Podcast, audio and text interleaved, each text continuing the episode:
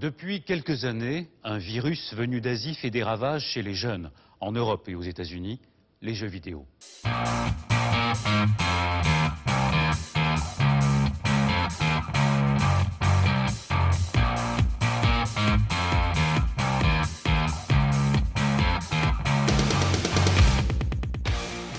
Bonsoir et bienvenue dans Backlog. Backlog, c'est l'émission qui a loupé le train de la hype. Backlog, c'est l'émission qui vous parle de jeux dont vous avez joué il y a 3 ans et dont nous, on jouera dans 2 ans. Ou moins. Plus. Et voilà, et j'ai un peu siphonné, mais c'est pas grave, on va pas la refaire. Non, c'est chiant. Alors ce soir, je suis avec l'homme qui a 1 an de plus. Ouais. Non, c'est chiant en fait. Salut Fonz. Bonsoir. Ça va ? Ouais, et toi ? Ouais. Bon, ouais, ça va.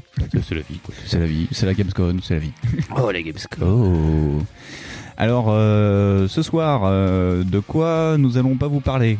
On va pas vous parler de Sonic déjà ce soir, parce que vous avez tous tout bien fait tout ça, vous avez tous acheté des belles éditions collector avec de grosses Mega Drive électroniques, tout ça. Sonic Mania, voilà. Oui. Ah, pourtant c'est très joli.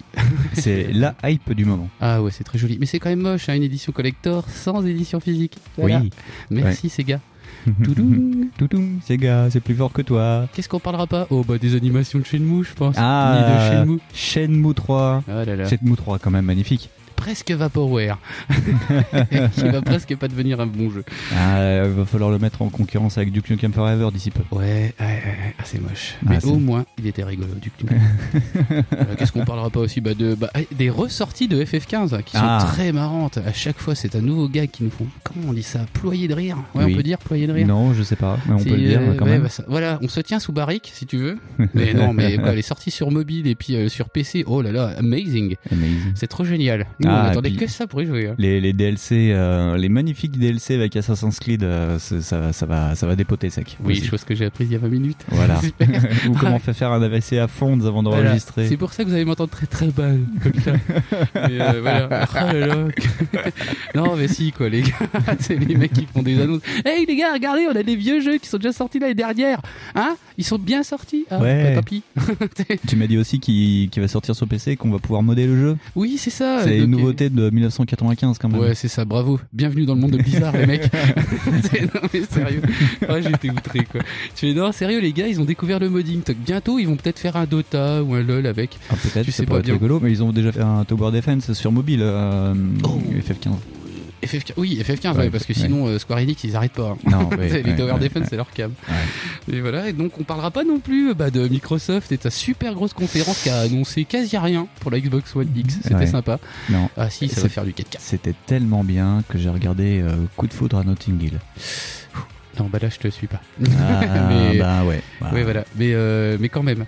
Non mais si, c'était il y avait un scénario dans Notting Hill, tu me diras. Oui. Donc voilà. Ouais, non mais j'ai regardé le live tweet. Enfin, j'avais laissé Twitter allumé un petit peu quand il y avait Yougand qui parlait quoi. Et c'était un peu la déceptitude quoi. La déception. La tristitude même. Ouais, à défaut de bravitude. Ouais, voilà. Ouais. Et on parlera pas non plus de la super presse de Sony parce que non mais ils se sont complètement surpassés hein, Sony et Microsoft. Ouais. Donc la présentation de la PlayStation 4 édition limitée Gran Turismo, ça c'est pareil, c'est un grand moment. Ça fait vroom vroom. Voilà. C'est ça me parle à mon cœur de Jackie, mais là non. Donc voilà, parce que j'aime pas trop le jackisme tuning de console. Voilà. Ouais, faire un petit teasing en disant attention, regardez, on va vous montrer un truc, alors que normalement on n'est pas là, mais on va quand même montrer un truc. Tout ça pour montrer une voiture. Bon. Oui, c'était une double présentation avec BMW. Et c'était sympa. Voilà, après, voilà. Il fallait en profiter d'être en Allemagne pour faire ça. Ils allaient pas faire ça chez nous. Oui, c'est vrai que BMW, les Allemands, les gars de Sony, ils ont fait un rapprochement assez rapide et raciste. Mais vivement la PGW qui puisse nous présenter un truc avec Renault. Ouais, ils vont nous présenter la nouvelle DS3, je sais pas. Ah, le nouvel espace. Ah, peut-être qu'elle va sortir. Ah, bah, il y avait des véhicules utilitaires il y a des véhicules utilitaires dans Gran Turismo. Des Daihatsu. Des Daihatsu, voilà, c'est ça. Les Daihatsu. T'as déjà essayé de faire un run une Daihatsu. Ouais, j'ai fait un permis avec la Daihatsu. Oui, t'as pas le choix de toute façon sur le permis, t'es obligé de la prendre et tu vois que ça n'avance pas. Bon, c'est pas une Nismo quoi, c'est mais il y a des versions non. Bah non, je dis de la merde, c'est Daihatsu. Non, quand même. Non, c'est comme si Caterpillar faisait des versions Nismo. Voilà. Non, c'est pas possible. On embraye par le sujet principal ou pas du tout. On est en feu peu, on va se calmer un peu, on va quand même vous redire bonsoir, on est content de vous retrouver, hein, bah c'est pour ça aussi qu'on est un peu speed, parce qu'on est content d'enregistrer, apparemment vous êtes pas mal à écouter, on est content, n'hésitez pas à nous faire des petits retours, faites comme sur Twitter, faites comme Samizo Koué, qui nous a fait un grand retour, limite un live tweet, pendant qu'il écoutait l'émission sur BioShock, où il nous disait plein de trucs, et là t'as l'air très con, parce que t'as oublié de dire plein de trucs, et là tu fais excuse-nous, on n'a pas dit ça, excuse-nous, on n'a pas dit ça. C'est pas de notre faute, on est fatigué. Non, c'est parce qu'on est, on n'est pas encore au taquet niveau préparation, on est un petit peu stressé, il faut pas trop s'inquiéter, on va y arriver à un moment donné. Ouais. Puis oui, il faudra encore vous remercier, parce que quand même, faut avoir la patience. Ouais, vraiment, faut avoir la patience, ouais. Vraiment, merci beaucoup. Ouais, on va essayer de faire un peu plus court, parce que les sujets de ce soir le seront peut-être un peu plus. Ils sont un peu plus lèges, parce qu'on est encore un petit peu en semi-vacances. Voilà, dans la température, tout ça. Donc ce soir, on va vous faire un petit dossier un peu aigre-doux, un peu pizza hawaïenne, un peu maquis végétarien, c'est-à-dire qu'on va parler de deux jeux qui n'ont rien à voir. Ah bah ce n'est pas un dossier sur un éditeur. Voilà. Non. Alors Fonz, de quoi allons-nous parler? Et tu vas nous faire carrément le menu de l'émission. Alors le menu, tu regardes, je le tiens dans la main, le menu. Alors ce soir au menu, en entrée, on a Transformers Devastation. Ouh, Transformers Devastation. Oh, Devastation. Ouais, mais c'est le mec du générique qui le fait comme ça. Transformers. Ouais, après, on va parler aussi d'un autre truc, d'un truc un peu violent aussi, c'est Jötun. Jötun. Yeah. Jötun. On va dire Jötun. Moi, j'aime bien Jötun. Allez, Jötun. Donc, non, faut le prononcer Jötun en vrai. Ouais, je crois. Ouais. Donc, nous serons sur la prononciation islandaise. Espèce de pète de couille. Et donc, Jötun. Voilà. Donc, un dossier qui n'a rien à voir. Chaud et le froid, l'huile et la glace. Ouais, c'est ça. Voilà. Le pinard et la bière. C'est vraiment ça. Megan Fox et Eglit. Oui. Voilà. Totalement plus Megan Fox que Eglit ou peu les deux ont chacune leur qualité, leur défaut, dire. Okay. Voilà, est-ce que tu veux qu'on embraye sur la petite cartouche aussi ou... dis-nous tout ce qu'il y a. On voit la sauce. Qu'ils n'ont pas de surprise. Hein. Alors petite cartouche, on va parler d'un jeu très très spirituel qui a un fond vraiment intelligent et qui fait réfléchir le pourquoi de l'homme, c'est Gal Gun. Ah, Gal Gun. Vaste et grand jeu qui a suscité énormément de débats à sa sortie. Oui. Notamment sur sa philosophie par rapport à Ken. Non, c'est bon par rapport au nichon. Encore un jeu d'arrêt d'essai. Et puis, on va déjà rester là comme ça, sinon après il n'y a pas de mystère. Oui, il n'y a pas de mystère. Allez, boum, bam. Alors on va se lancer. Ouais, allez, c'est parti.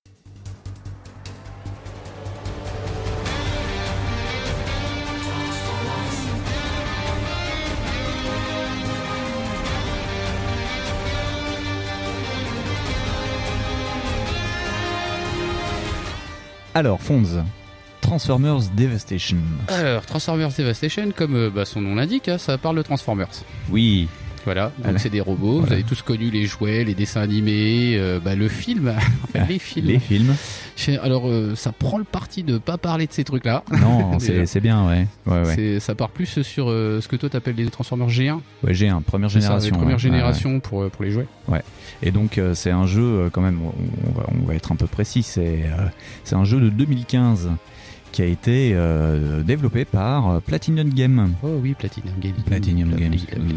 Donc voilà, c'est le premier jeu qu'on aborde de Platinum Games. Je pense que au fil de l'émission, ce sera pas le dernier, Et donc, pour savoir, Platinum Games, c'est une entité qui a quand même plusieurs directeurs emblématiques, mais là, c'est peut-être l'un des moins connus. Parce que c'est Kenji Saito qui s'y est collé. Pas. On lui a pas dit bonjour, on le connaît pas. Mais par contre, les gens le connaissent parce qu'il il était directeur aussi sur MGS Revengeance. Ah oui. Du coup, je le connais directement. Voilà. Ouais. Finalement, c'est pas si mauvais. Ouais. Et donc Kenji Saito, c'est un petit mec de chez Capcom, anciennement de chez Capcom, qui a commencé en 2002 avec Kamiya, parce que il était dev sur les Beautiful Joe. Donc, surtout tu vois, Beautiful 1, Beautiful 2 et Red Hot Rumble. Red Hot Rumble, je crois que c'est la version DS, je crois, un truc comme ça. Je sais pas s'il n'y a pas eu. Je sais qu'il y a eu un épisode PSP, mais je suis pas sûr, c'est pas une adaptation. Je crois. Parce qu'il était pas très beau. Ouais. Et donc, donc après, lui, il a suivi en fait Kamiya, Inaba et Mikami. Il a suivi les trois pour partir chez Platinum. Donc voilà, un peu le topo du mec. Voilà. Donc maintenant vous savez tout sur le garçon qui m'a inspiré. Ah, une petite petit truc crunchy que j'ai lu dans une interview qu'il a accordée à IGN pour la sortie du jeu. Et ça, je pense que ça peut faire rêver tout le monde. Comment il en est venu à faire Transformers Devastation? Eh ben c'est tout con. Genre, il croise à la machine à café Inaba. Donc ils sont trop le troll, quoi. C'est quoi je suis Transformers. Donc il croise à la machine à café Inaba. Et Inaba lui dit vas-y, viens voir. J'ai un petit projet sous la main avec Acti. Ce serait de faire Transformers. Et Kenji Saito lui dit ouais, ça a l'air cool. Et il a fait un pitch. C'est lui qui a écrit le pitch de Dévastation et Activision l'a lu, il a dit « Eh, ça a l'air cool, faisons-le » Et les mecs de Hasbro, ils n'ont rien dit.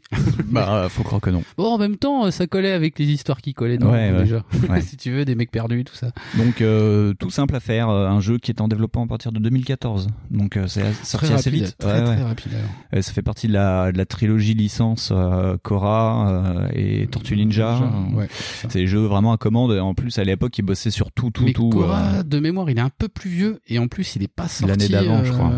Ah bon? Ouais. Parce que moi, dans ma mémoire, il était plus vieux. Mais en plus, il est pas sorti en physique sur console. Celui-là, il est directement sorti en démat. Et tant mieux, en fait.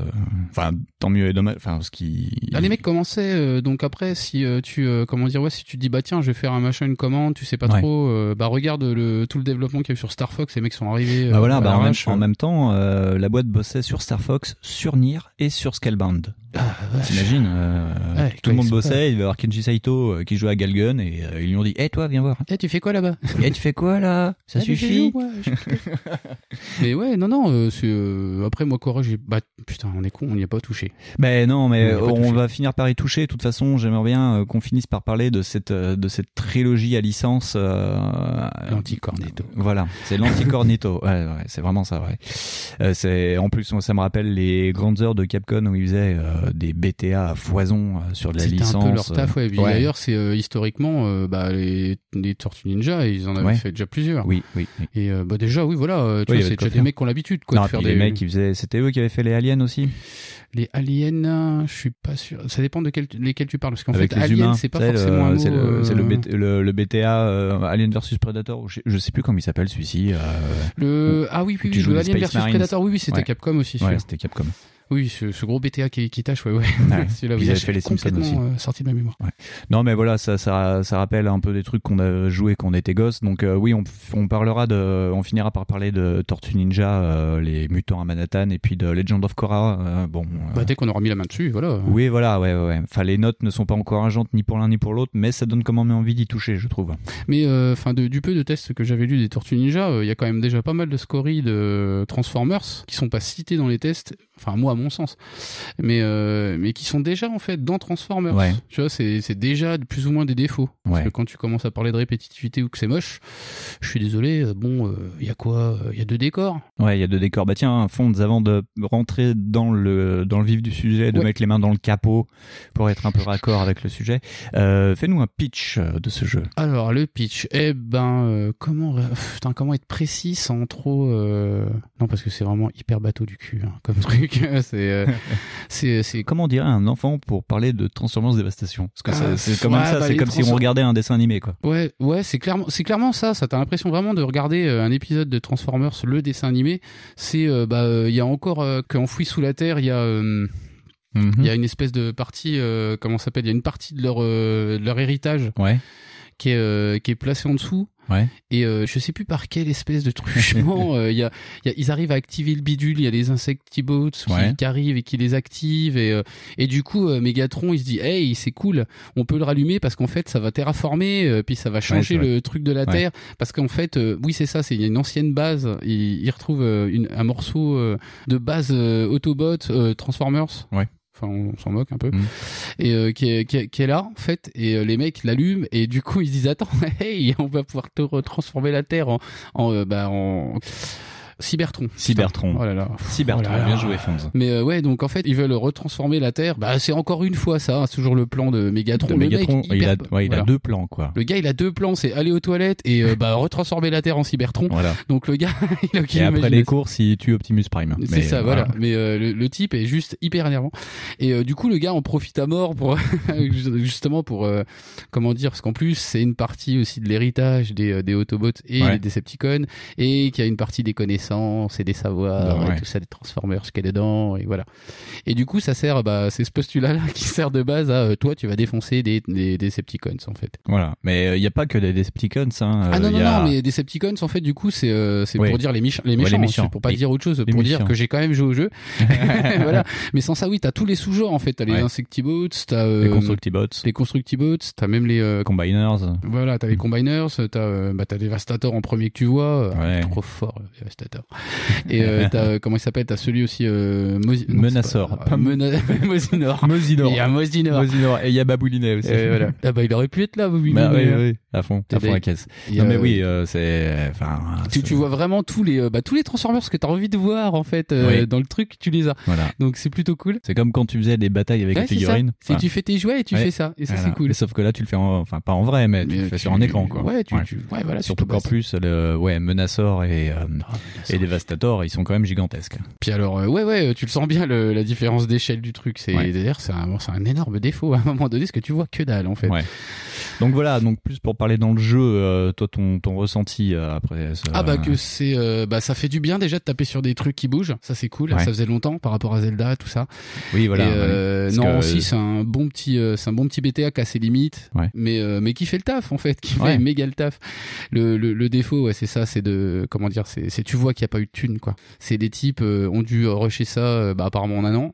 Ouais. Donc, voilà. Déjà. Ouais. Parce que il y a de mémoire deux décors, trois décors. Il y a pas beaucoup de décors. Il y a la ville de, alors je pense que c'est New York, enfin il y a Manhattan. Tu sais que j'ai même pas fait gaffe au nom de la ville, mais je serais même pas étonné que c'est genre Star City ou un truc à la con, tu vois. Parce que je me demande c'est pas le nom de la ville justement des Transformers. Les Transformers, donc il y a la ville avec t'as deux trois petites zones dans des égouts et puis un pont et puis après de la ville et puis après t'as dans la base des Autobots quoi. Des Transformers voilà. C'est vraiment hyper faible quoi, il y a que dalle. Ouais. Après tu peux pas dire que c'est moche ou quoi, c'est il y en a deux. Voilà, de toute façon tu après t'as des nuances de lumière quoi dans la ville au début comme il fait jour et puis après il fait nuit. Ouais voilà, c'est ça les gars, on fait des petites variations. Décor, voilà. Puis des fois ta caméra elle te montre d'autres trucs. Ouais. Donc voilà, ça c'est cool aussi.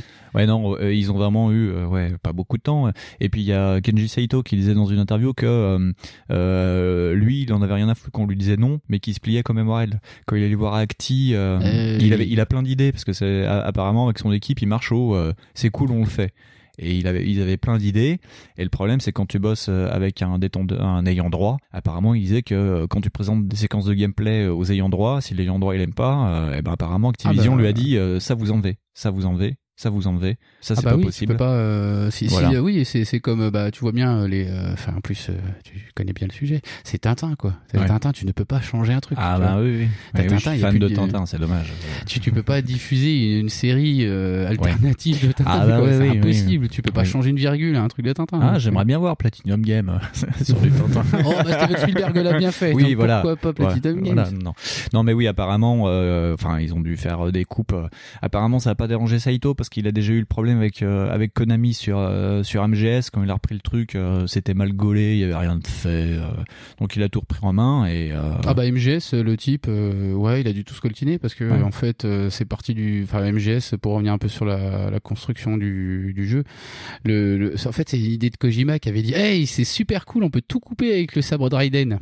Ouais, voilà tout, et ça c'était l'idée. Voilà. Donc le mec il s'est pas plus posé les questions de savoir si ça allait être chiant, si en calcul de pros ou quoi ça allait faire quelque chose. Il s'en foutait, même niveau gameplay il s'est dit non faut que ça coupe. Et en fait les mecs au bout d'un certain temps ils se sont dit que ça marchait pas. Ouais. C'est-à-dire qu'il y a tout Konami qui a fait non ça marche pas. Non ça marche pas. Voilà. Non mais donc ils ont appelé Platinum à la rescousse. Mais c'est des Kenji Saito sur ces deux titres c'est quand même le mec de la situation quoi. Pour MGS il a tout colmaté comme il pouvait et ça a fait un bon jeu au final et puis là on lui donne une licence on lui met un carcan en disant tu touches pas à à ça, tu touches pas à ça, tu touches pas à ça. Et puis il sort un jeu quand même, quoi. Ah, oui, oui. Et puis voilà, c'est on dit ouais, il y a deux décors, il y a machin, mais bah, ça a dû être fait avec les contraintes que t'imagines derrière. C'est-à-dire qu'en plus avec le temps, il y a dû aussi avoir le manque d'argent. Ouais. Tu vois, les types ont dû dire bah vous nous sortez ça pour tant de millions de dollars et puis basta, quoi. Ouais, bien sûr. Ouais.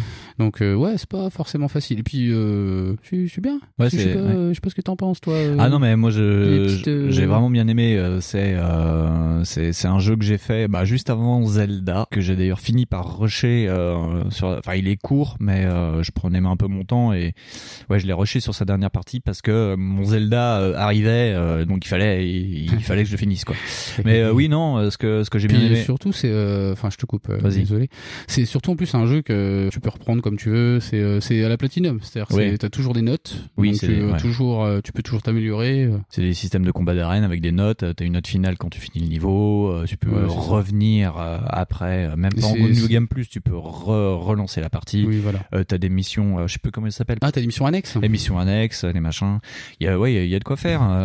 Non, puis moi ce que j'ai bien aimé, c'est que c'est un BTA à plusieurs personnages et chacun a sa façon de se battre, quoi. Ouais, t'as notamment t'as vraiment un choix en plus des persos qui est assez éclectique. Parce que t'as Optimus Prime, lui il a une allonge, il est assez balèze. T'as Bumblebee qui est plus petit, qui ressemble à une espèce de voiture Joustra, une voiture à friction. Il y a Sideswipe. Ah, Sideswipe qui est une espèce de Ferrari. Ouais. T'as la voiture blanche, le médic. Je sais plus comment il s'appelle. Je sais jamais comment il s'appelle. C'est Wheeljack, je crois que c'est ça. C'est Wheeljack. Qu'est-ce qu'il est dur à jouer en plus. Non, je crois qu'il y a que ça. Et non, il y a Grimlock. Ah, il y a Grimlock aussi. Ouais, mais Grimlock, j'ai moins joué avec. Il y a Grimlock, donc le Dinobot. En plus, il y a un Dinobot, quoi. Donc voilà. Donc ouais, vraiment, il y a une palanquée de, tu peux avoir le choix. Enfin, après, c'est pareil, c'est pondéré parce que ça va pas jusqu'au bout de l'idée. Ouais. Parce que en fait, non, ça va t'emmerder plus qu'autre chose au final. C'est pas tellement. Ils sont pas tellement différents que ça, tu vois. Et au bout d'un moment, c'est sur les allonges et sur ce qu'ils encaissent, quoi. Parce que le jeu est différent. Bumblebee, il est petit et puis il se bat. C'est un brawler, c'est pied-point. Par contre, quand tu tombes sur des gros méchants ou des mid-boss, t'as intérêt à bien gérer tes esquives parce que la barre de vie, elle prend cher, quoi. Alors qu'avec un mec comme Optimus, qui est le perso médian, t'y arrives bien, quoi. Moi, j'ai pas tellement joué avec Optimus, je l'ai fait au début et je me suis fait pas mal avoir d'ailleurs parce qu'en fait il y a quand même quelques modifs par rapport à la recette PG, c'est comme d'hab, tu vois, il y a toujours des petites variantes et après tout de suite direct j'ai basculé sur Bumblebee, c'était rigolo avec une petite tête de con et puis en fait surtout il est petit, il est rapide, enfin ça va vraiment bien, quoi. Et non, mais en plus c'est bien parce que on retrouve vraiment la sauce Platinum, quoi, avec les systèmes d'esquive, avec le ralentissement du temps. On en avait parlé. T'as la notation, t'as effectivement le ralentissement, je sais pas, cet effet Max Payne, je sais pas comment on peut dire. Ouais, c'est une sorte de espèce de rétro dash où t'esquives au dernier moment et hop le truc ralentit. Ouais. Mais là j'ai l'impression que ça fonctionnait moins. Ça fonctionne moins que dans Bayonetta, c'est sûr. ça se veut peut-être aussi plus dynamique. C'est plus dynamique, puis c'est surtout plus permissif, hein, parce que tu peux piffer un peu ta parade pour lancer le bullet time, alors que dans Bayonetta, Bayonetta c'est pas possible. C'est au poil de fion, quoi. Ouais. Parce que pour faire ça au boss final, accroche-toi. Quoique là, si en fait, heureusement que c'est permissif en fait Transformers, parce que c'est pareil, t'as des côtés de caméra, enfin t'as des angles de caméra qui se mettent. Ouais, toi t'as été gêné par les caméras. Moi tout de suite, ce qui m'a pété à la gueule, c'est que c'était pas Bayonetta, quoi. C'est moins léché. Oui. Dans le sens où, par exemple, à un moment donné, dans ces fameux décors en gratte-ciel, t'es hyper emmerdé parce qu'en fait, par exemple, quand c'est les avions qui attaquent, t'as toute une bande, t'as les mecs en tête de pivot, les avions, les seekers. Ils sont chiants, les seekers. Quand t'as les seekers, en fait, ceux-là, ils ont des attaques aériennes. Tu ne les vois strictement pas. Non. En fait, tu peux pas les voir. C'est-à-dire qu'en fait, tu t'amuses à tourner avec le stick, mais le temps que tu fasses ça, si t'es emmêlé, c'est foutu, quoi. Ouais. C'est-à-dire que les mecs, on tente de te taper dessus, mais vraiment trop, quoi. Ouais. Je dis pas, tu vois, dans Bayonetta, c'est normal, il faut aussi faire attention, si tu veux. Oui. Mais là, pour le coup, la caméra t'aide pas, parce que la caméra, elle est en train de faire autre chose, elle. Et souvent, en fait, je me suis retrouvé à essayer de cibler des trucs, et tu peux pas cibler, tu tapes le premier qui vient, quoi. Mais c'est moins précis que Bayonetta. Ouais, c'est moins. On voit la différence aussi entre les différents directeurs. C'est ça qui commence à se voir. C'est ça qui est intéressant dans Platinum. Et c'est toujours pareil. C'est en plus à mettre en parallèle avec l'histoire qu'ils ont sorti le jeu en un an. Oui, bien sûr. qu'ils ont peut-être aussi dû répondre à certains impératifs, comme tu disais tout à l'heure. Bah ouais, peut-être que ça, ils n'ont pas le droit de le faire parce que tu comprends, ils n'ont pas le droit de montrer leur bite. Bon, bah voilà. Mais oui. Ah, et puis c'est quand même, enfin c'est sûr que tu vois un peu moins bien parce que t'as une sorte de rapidité, genre quand tu te bouffes des foot soldiers, enfin c'est des petites voitures Decepticons qui te foncent dessus, ça va quand même vachement plus rapide que de s'affronter des mercenaires dans MGS, tu vois. Par exemple. Oui. Là, elles te foncent sur la gueule, tu te retrouves avec des avions de chasse qui te tirent dessus, t'as un tank qui tombe dans la mêlée. Ah oui, si t'attendais de l'intelligence, c'est mort. Hein. Non, mais de toute façon, c'est pas le problème faut BTA, pas réfléchir, mais... c'est vraiment le système, ton cerveau reptilien qui prend les commandes et qui fait taper. Ouais, c'est ça. Ouais, mais, mais là, encore plus, quoi. Ouais. Parce que vraiment, puis c'est pareil, les combos sont un peu moins, ils sont un peu moins difficiles à poser. Non, aussi. Bah oui, moi ça m'a pas dérangé parce que j'arrive jamais à retenir tous les combos. Mais tu les retiens pas, tu t'en fous. Ouais. Mais là, pour le coup, tu t'en fous vraiment. Oui. C'est, tu poses des trucs, tu vois que ça marche, et voilà. Et c'est peut-être ça un peu aussi le côté. C'est un petit peu répétitif, parce que tu vois qu'une solution marche. Ouais. Du coup, tu t'arrêtes pas. Parce que notamment, les dashs en voiture. Oui, bah ça c'est ça le truc qui était intéressant vu que c'est les transformeurs, c'est que tu peux tu peux vraiment te transformer quoi. Là pour le coup l'intégration de toute façon c'est un personnage. C'est-à-dire qu'en fait t'avais d'autres jeux qui étaient sortis sur Transformers que je me rappelle qui étaient pas très bons. Eh ben j'ai entendu l'inverse moi, j'ai entendu dire que par exemple c'est Fall of Cybertron était pas mal. Ah ouais, mais ça c'est déjà une autre génération de jeux, je pensais à des jeux PS2 là. Ah, tu pensais à des jeux PS2 parce que apparemment sur 360, enfin sur PS 360 dirons-nous. Ouais. Apparemment, il y a eu quand même quelques bons jeux. Bah c'est pas ils sont pas dégoûtants. Ouais. Vraiment ils sont pas dégoûtants. Moi j'avais vu je crois que c'est ça, c'est Fall of Cybertron ou un truc comme ça. Et non, ça va, c'est un TPS quoi. C'est un TPS honnête, c'est pas trois pattes à une chèvre mais trois pattes à un canard. Trois pattes à un canard. Ah, c'est plus un canard. Ouais. D'accord. Un canard et mais c'est pas inoubliable non plus hein, c'est, oui, bien sûr. C'est du niveau de Space Marine Warhammer, tu vois, c'est c'est voilà, c'est tu vas le rusher le truc et c'est tout. Mais là, c'est un peu plus recherché quand même. Ouais. Enfin, il y a aussi le truc que c'est Platinum Games, c'est que du coup, tu feras un peu plus attention à ça. Ouais.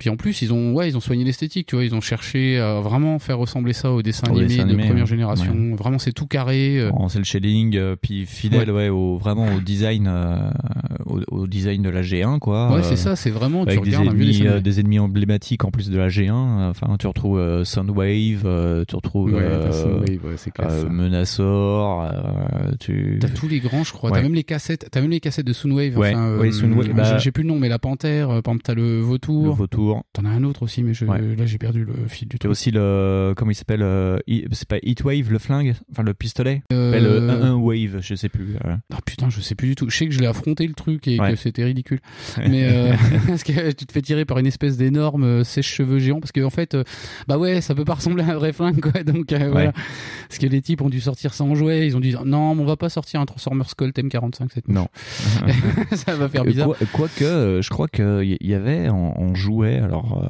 il y a eu de mémoire il me semble c'était Megatron qui se transformait en pistolet mais vraiment en pistolet ouais c'est ça, il devait se transformer en flingue mais il y a je sais plus quoi qui s'est passé, enfin les mecs ont dit non mais ça fait limite c'est pour les enfants tout ça et du coup ils ont encore changé ça mais c'est pas je trouve ça normal parce que déjà l'idée était de merde de base parce que tu dis bon des enfants avec des flingues non c'est nul ça ça va faire des conneries mais voilà.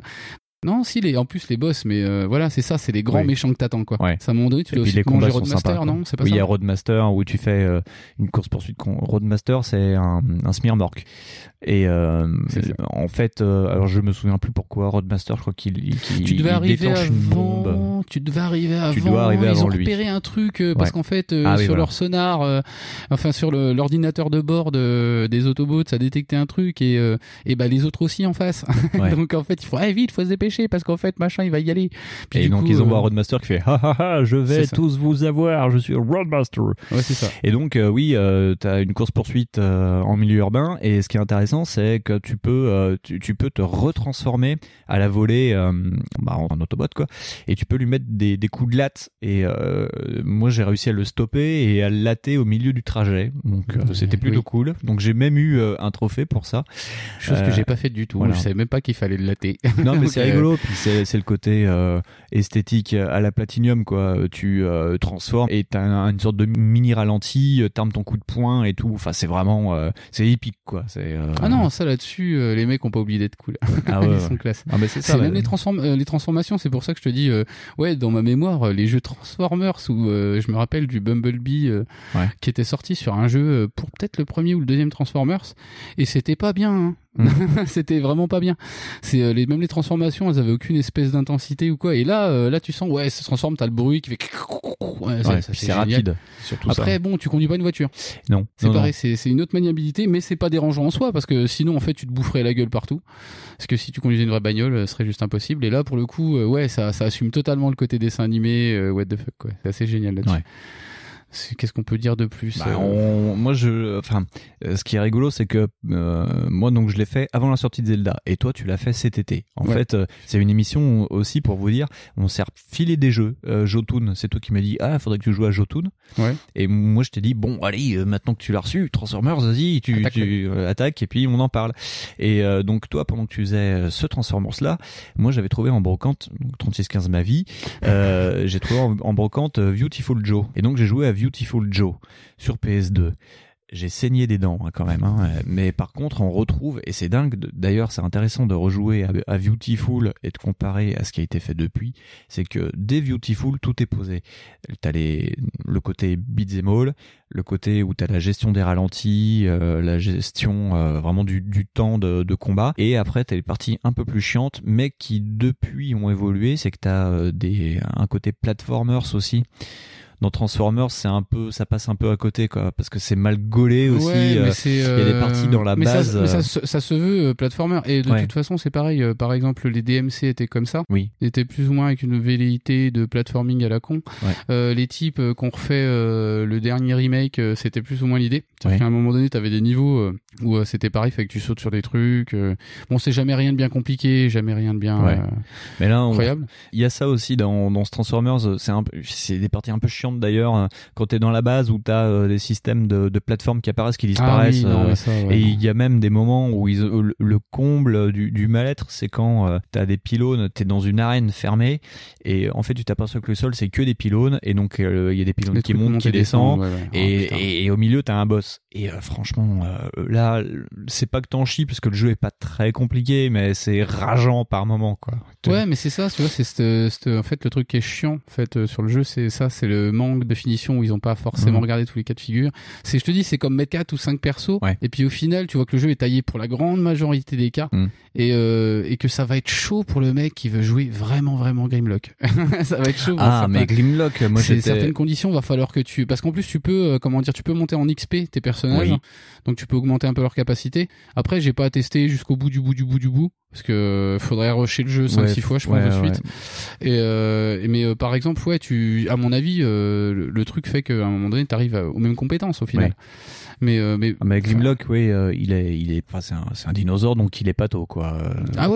C'est là où tu te dis putain merde, des caméras elles puent du cul, quoi, parce qu'il y a des moments en plus comme tes combos ils s'enclenchent à minima seuls, tu sais, avec le coup du rushing là, parce que quand tu te transformes en véhicule, donc pour Grimlock c'est un dinosaure, mais ça marche aussi, il peut partir super loin sur la map, et moi je me suis retrouvé à aller latter un seeker mais hyper loin, et alors qu'en fait le but du jeu c'était, par exemple, t'as des périodes de parce que quand même le jeu il est cédé de varier. Oui. T'as pas que des boss ou t'as pas que des arènes. Des moments de pause. T'as des modes horde, t'as des espèces de vagues qui se pointent. Ouais. Et là dans ce cas-là c'est hyper chiant. C'est hyper chiant, mais c'est pas parce que c'est difficile, mais en fait la difficulté c'est de jongler avec la caméra et les 12 mecs qui arrivent. Ouais. Parce qu'en fait donc il y a le scénario tout ça, et à chaque fois il y a une excuse en fait un peu bidon pour que le robot blanc, donc Wheeljack, il aille réparer des bidules, et lui en plus il en a rien à foutre. C'est-à-dire qu'en fait, lui, il reste là 25 minutes, tu vois, et il est là, il est en train de te changer le joint de culasse de la fusée. Ouais. Et du coup, tu dis, putain, le gars se défend même pas. Le mec, il est en mode pépouze, quoi. C'est ça. Et en plus, tiens, c'est un clavier AZERTY, je ne connaissais pas ce modèle. Oh là là, qu'est-ce que c'est? Oui, ouh. Et le mec, il y a des cliquets. Et voilà, bon, bah, c'est super. On est très contents. Il y a Monsieur Furieux sur Twitter, attends. C'est ça, mais mais après, c'est en soi, si direct t'as du skill et que tu butes tout le monde et que c'est bon. Ouais, mais t'as pas de skill. Mais, mais le truc il est là, c'est que bah, souvent tu te retrouves à l'autre bout de la map parce qu'en fait t'as commencé ton combo et en fait le truc a bougé et donc lui automatiquement ça te suit. Ouais. Et t'y vas et tu lattes le truc et toi tu re-arrives, t'es retransformé. C'est pareil, c'est comme les transformations, elles se font sur une pression du bouton. Oui. C'est une pression allongée. Oui. Et en fait, bah, des fois elles s'enclenchent comme des connes. Oui. C'est-à-dire que tu peux pas jongler vraiment entre les deux. Il y a quand même un temps de latence là-dessus. Ouais. Après, tu vois, c'est ça. C'est un tout petit manque de finition sur plein de petits trucs comme ça. Et après, c'est pondéré avec le fait que, bah, franchement, la thématique est rigolote. Le genre de jeu, c'est carrément ma came. Et que le jeu a été vendu vraiment que dalle. Et en plein pot, il était à 30€. 30€. Il a été 30€ sur les anciennes générations. Et sur les nouvelles, c'était peut-être 39 ou un truc comme ça. Voilà. Tu vois, c'était 10 balles de plus. Vraiment, pour dire, regardez, c'est sur Xbox One et PS4. C'est plus beau, c'est plus cher. Voilà. Mais aucun intérêt de le prendre sur Xbox One. Ah non, non. Je suis pas sûr qu'il y ait des vraies différences. Si ce n'est peut-être des différences au niveau des DLC. Parce qu'il y a des DLC. Ouais, il y a des DLC, ouais. Mais qui sont vraiment juste cosmétiques. C'est du skin, quoi. C'est du Evil Prime, ou je sais plus comment il s'appelle. Oui, c'est ça. T'as les couleurs. T'as Optimus en noir, quoi. Voilà, c'est ça. T'as les couleurs de bagnole. Ouais. C'est assez fantastique. Mais sinon, ça change que dalle. Non, mais ouais. Non, mais d'ailleurs, pour en revenir au passage, parce qu'on arrive à s'auto-digresser, là, c'est énorme. Ouais, c'est les passages où tu dois aider Wheeljack, il y a aussi un petit point noir, c'est que, en fait, dans ces passages-là, t'as tous les Transformers qui doivent protéger Wheeljack. Ah oui, ah, mais donc, ça... tu joues avec de l'intelligence artificielle. Et le problème, c'est que c'est des patates. Ils vont taper un peu, ils vont tuer un mob, et puis obligatoirement, de toute façon, ils te laissent le dernier. Donc, si toi, tu pars faire autre chose en disant, bon, il en reste un, je leur laisse, bah non, ils attendent. Non, mais de toute façon, ça sert à que dalle, faut y aller toi-même. Parce que tu sais pas pourquoi, mais ils s'acharnent tous à un moment donné sur l'un, puis là, à un moment donné, ça s'éparpille comme des frelons, et ça part sur un autre truc. Tu fais, mais attends, moi j'étais venu parce que de base, vous étiez là. Et la logique voudrait qu'en fait, on se tabasse tous à 5 contre le truc. Voilà, mais je sais pas, les mecs ont dit, non, mais ça va être trop facile après. Ouais, toi tu vas à gauche, moi je prends à droite. C'est ça, et en fait il n'y a aucune espèce de logique dans le truc. C'est une fois ils vont taper chacun sur un, une fois ils vont aller sur 5. Par exemple, quand t'as un énorme truc qui arrive et que t'en as 5 autres qui sont là, il n'y a pas de logique. C'est-à-dire qu'une fois ils peuvent attaquer les 5, une fois ils peuvent attaquer tous le gros, et puis ils peuvent lâcher le truc en milieu de rampe. Tu fais, mais pourquoi ? Et c'est rageant. Enfin, pour moi, c'est rageant. Parce que déjà, tu te sens stupide, quoi. Tu te dis, mais à ce moment-là, les mettez pas. C'est ça aide, le jeu difficile parce que c'est bordélique. Je trouve pas ça dur. Ouais. Ouais, non, mais ça, c'était pour, je pense, pour le côté cool, et puis pour faire un peu de mise en scène pour les combats avec les boss gigantesques. Parce que, mais puis d'ailleurs, que tu choisisses un personnage ou un autre, tu suis le même scénario. Oui, donc, il n'y a de toute façon, aucun changement, quoi. Parce qu'à chaque séquence cinématique, parce qu'il y a des séquences cinématiques, ça change. Et elles sont très courtes, contrairement à d'autres jeux. Tu vois tout le temps, en fait, la team. Les mecs avancent tous bras dessus, bras dessous. C'est un dessin animé, quoi. Voilà, c'est ça. Ouais. Tu fais, oh, et dis donc, Optimus, tu vas pas aller là-bas. Non. Ils y vont tous en groupe, et voilà. Donc, c'est pour aussi, voilà, une espèce de, comment ça s'appelle, une facilité de cohérence. Oui. T'as pas besoin de réécrire des trucs. Et du coup, c'est cool aussi. Mais là, du coup, toi, tu te retrouves des fois à avoir 5 personnages autour, enfin 4 persos autour de toi qui t'aident vraiment pas. Ouais. Et ça sert à rien. Enfin, moi, je trouve que ça sert à rien. Après, ça permet juste d'avoir des dialogues en combat, quoi. Parce que... Après, t'as raison, c'est pour de la mise en scène de base. Mais la mise en scène, si tu veux, t'as les 3 trollolos, ils sont en train de faire je sais pas quoi. Puis tu fais, mais qu'est-ce que vous faites, les gars ? Vous faites un barbecue là ? Non, mais on est contre un gros monstre. Alors que toi, t'essayes de latter la jambe de Menasor. Parce que moi, je me suis vu arriver avec les deux gigantesque combineur là, les deux, parce qu'à un moment donné il y a 2 gros robots qui vous attaquent, et les mecs ils en ont rien à foutre, hein. Il y a que toi qui compte. Tu vois, c'est pareil, il y a des méchants, ils ont quand même bien joué sur les échelles, parce que donc, contre les Combiners, c'est de l'assemblage d'Autobots ou de Decepticons, et donc Menasor et je trouve et l'autre, les persos, ils sont très très très grands. Devastator, il est très très grand. Devastator, Menasor est encore même plus grand. T'as même tendance à dire, putain, les machines, elles sont plus petites quand elles sont séparées que quand ils sont montés. Mais c'est pas très grave, c'est pour le jeu, quoi. En fait, tu passes ton temps à taper un orteil. C'est un peu ça. À moins d'arriver à faire des dashs pour essayer de monter le plus haut possible pour lui latter la tête. Je t'avais dit, mais tu peux. Tu peux, c'est un truc de dingue. Mais c'est là où tu vois que le système de jeu en soi, il est pas mal. Parce que le système de, comme ils font à la Bayo et tout, ils peuvent l'exploiter à mort, ce truc. Ils peuvent faire, mais 15 jeux comme ça. Je vais être hyper client. Je suis hyper faible là-dessus. Mais non, tu peux monter sur. Ouais, tu peux leur taper dans le coin de la gueule, en fait. Ouais. Si tu te démerdes bien, tu fais des doubles sauts et tu leur tabasses la gueule et tu continues avec ton combo, et puis après, à un moment donné, ils vont mettre les mains, c'est obligé. Mais si, parce que j'ai pris une baffe comme ça de Devastator et de Mosinor.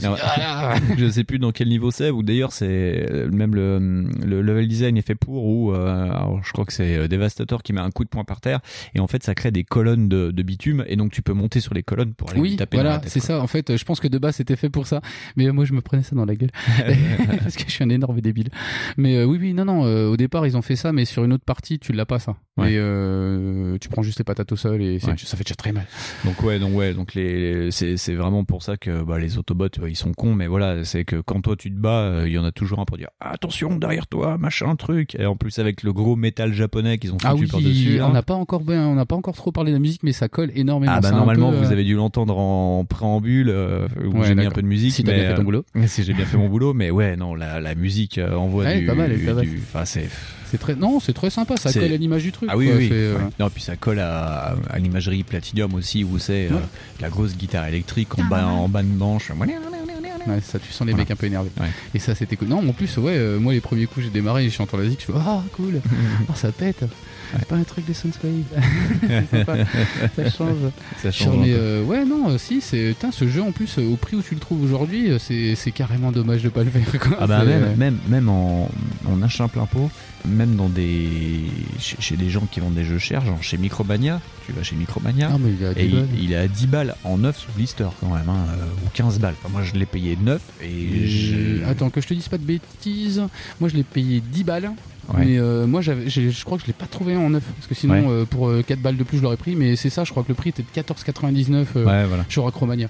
Et en plus le truc c'est qu'il y a des versions qui sont plus difficiles à trouver que d'autres. Parce que pour la Xbox par exemple, moi si je l'avais pas, c'était à cause de ça. Parce qu'en fait tu le trouvais pas. Sur 360 non, mais c'est peut-être dû aussi au fait que la Xbox en ce moment ils sont en train de vider les rayons des 360. Donc voilà. Nous sommes tristes chez Backlog. Oui, voilà. Parce qu'on aura plus de jeu bientôt. On sait pas comment on va faire. Peut-être on va jouer à la Wii. Oui, à la Wii. Je joue à Mario Popper. Maintenant t'as des grandes difficultés à trouver ce jeu là. Des difficultés, c'est pareil, c'est parce que je n'étais pas motivé non plus. Mais mais tu le trouves plus facilement sur PS3, après c'est normal aussi de le trouver sur Next Gen. Oui, sur Next Gen, voilà. Si vous après, mais vraiment, Gen, je ne connais pas. Après, je connais pas la version Next Gen et je peux même pas te dire s'il y a des différences. À mon sens, il n'y en a pas. Non, ça doit être légèrement plus joli, mais ça changera rien à la musique. Non, vous aurez toujours la même musique. Toujours la même musique. Non, ça doit être. Non, mais si vous allez avoir du 5.1 et du 60 FPS. Non, je déconne. Je sais pas. Non, mais oui, pour le prix. Jouez-y.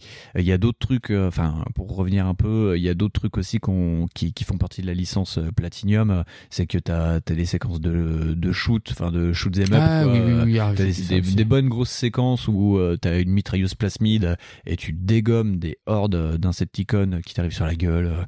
T'as des séances aussi, pas en gravité zéro, mais où t'as plus de décor. Bayonetta l'avait fait. L'espèce de vortex. T'as plus de haut, t'as pas de bas et tu te bats au milieu de rien. Et t'as des trucs qui t'arrivent dessus, c'est assez rigolo à faire, je trouve aussi. On retrouve bien cet ADN, mais ce qui est bien en fait c'est que Kenji Saito, avec les moyens qu'on lui a donnés et avec sa façon de faire du beat'em all, ce qui est bien c'est que ça permet aussi de jouer avec des gosses. Si vous avez des gosses qui ont l'âge de jouer à ça, je pense que pour un premier beat'em all ça peut être sympa quand même.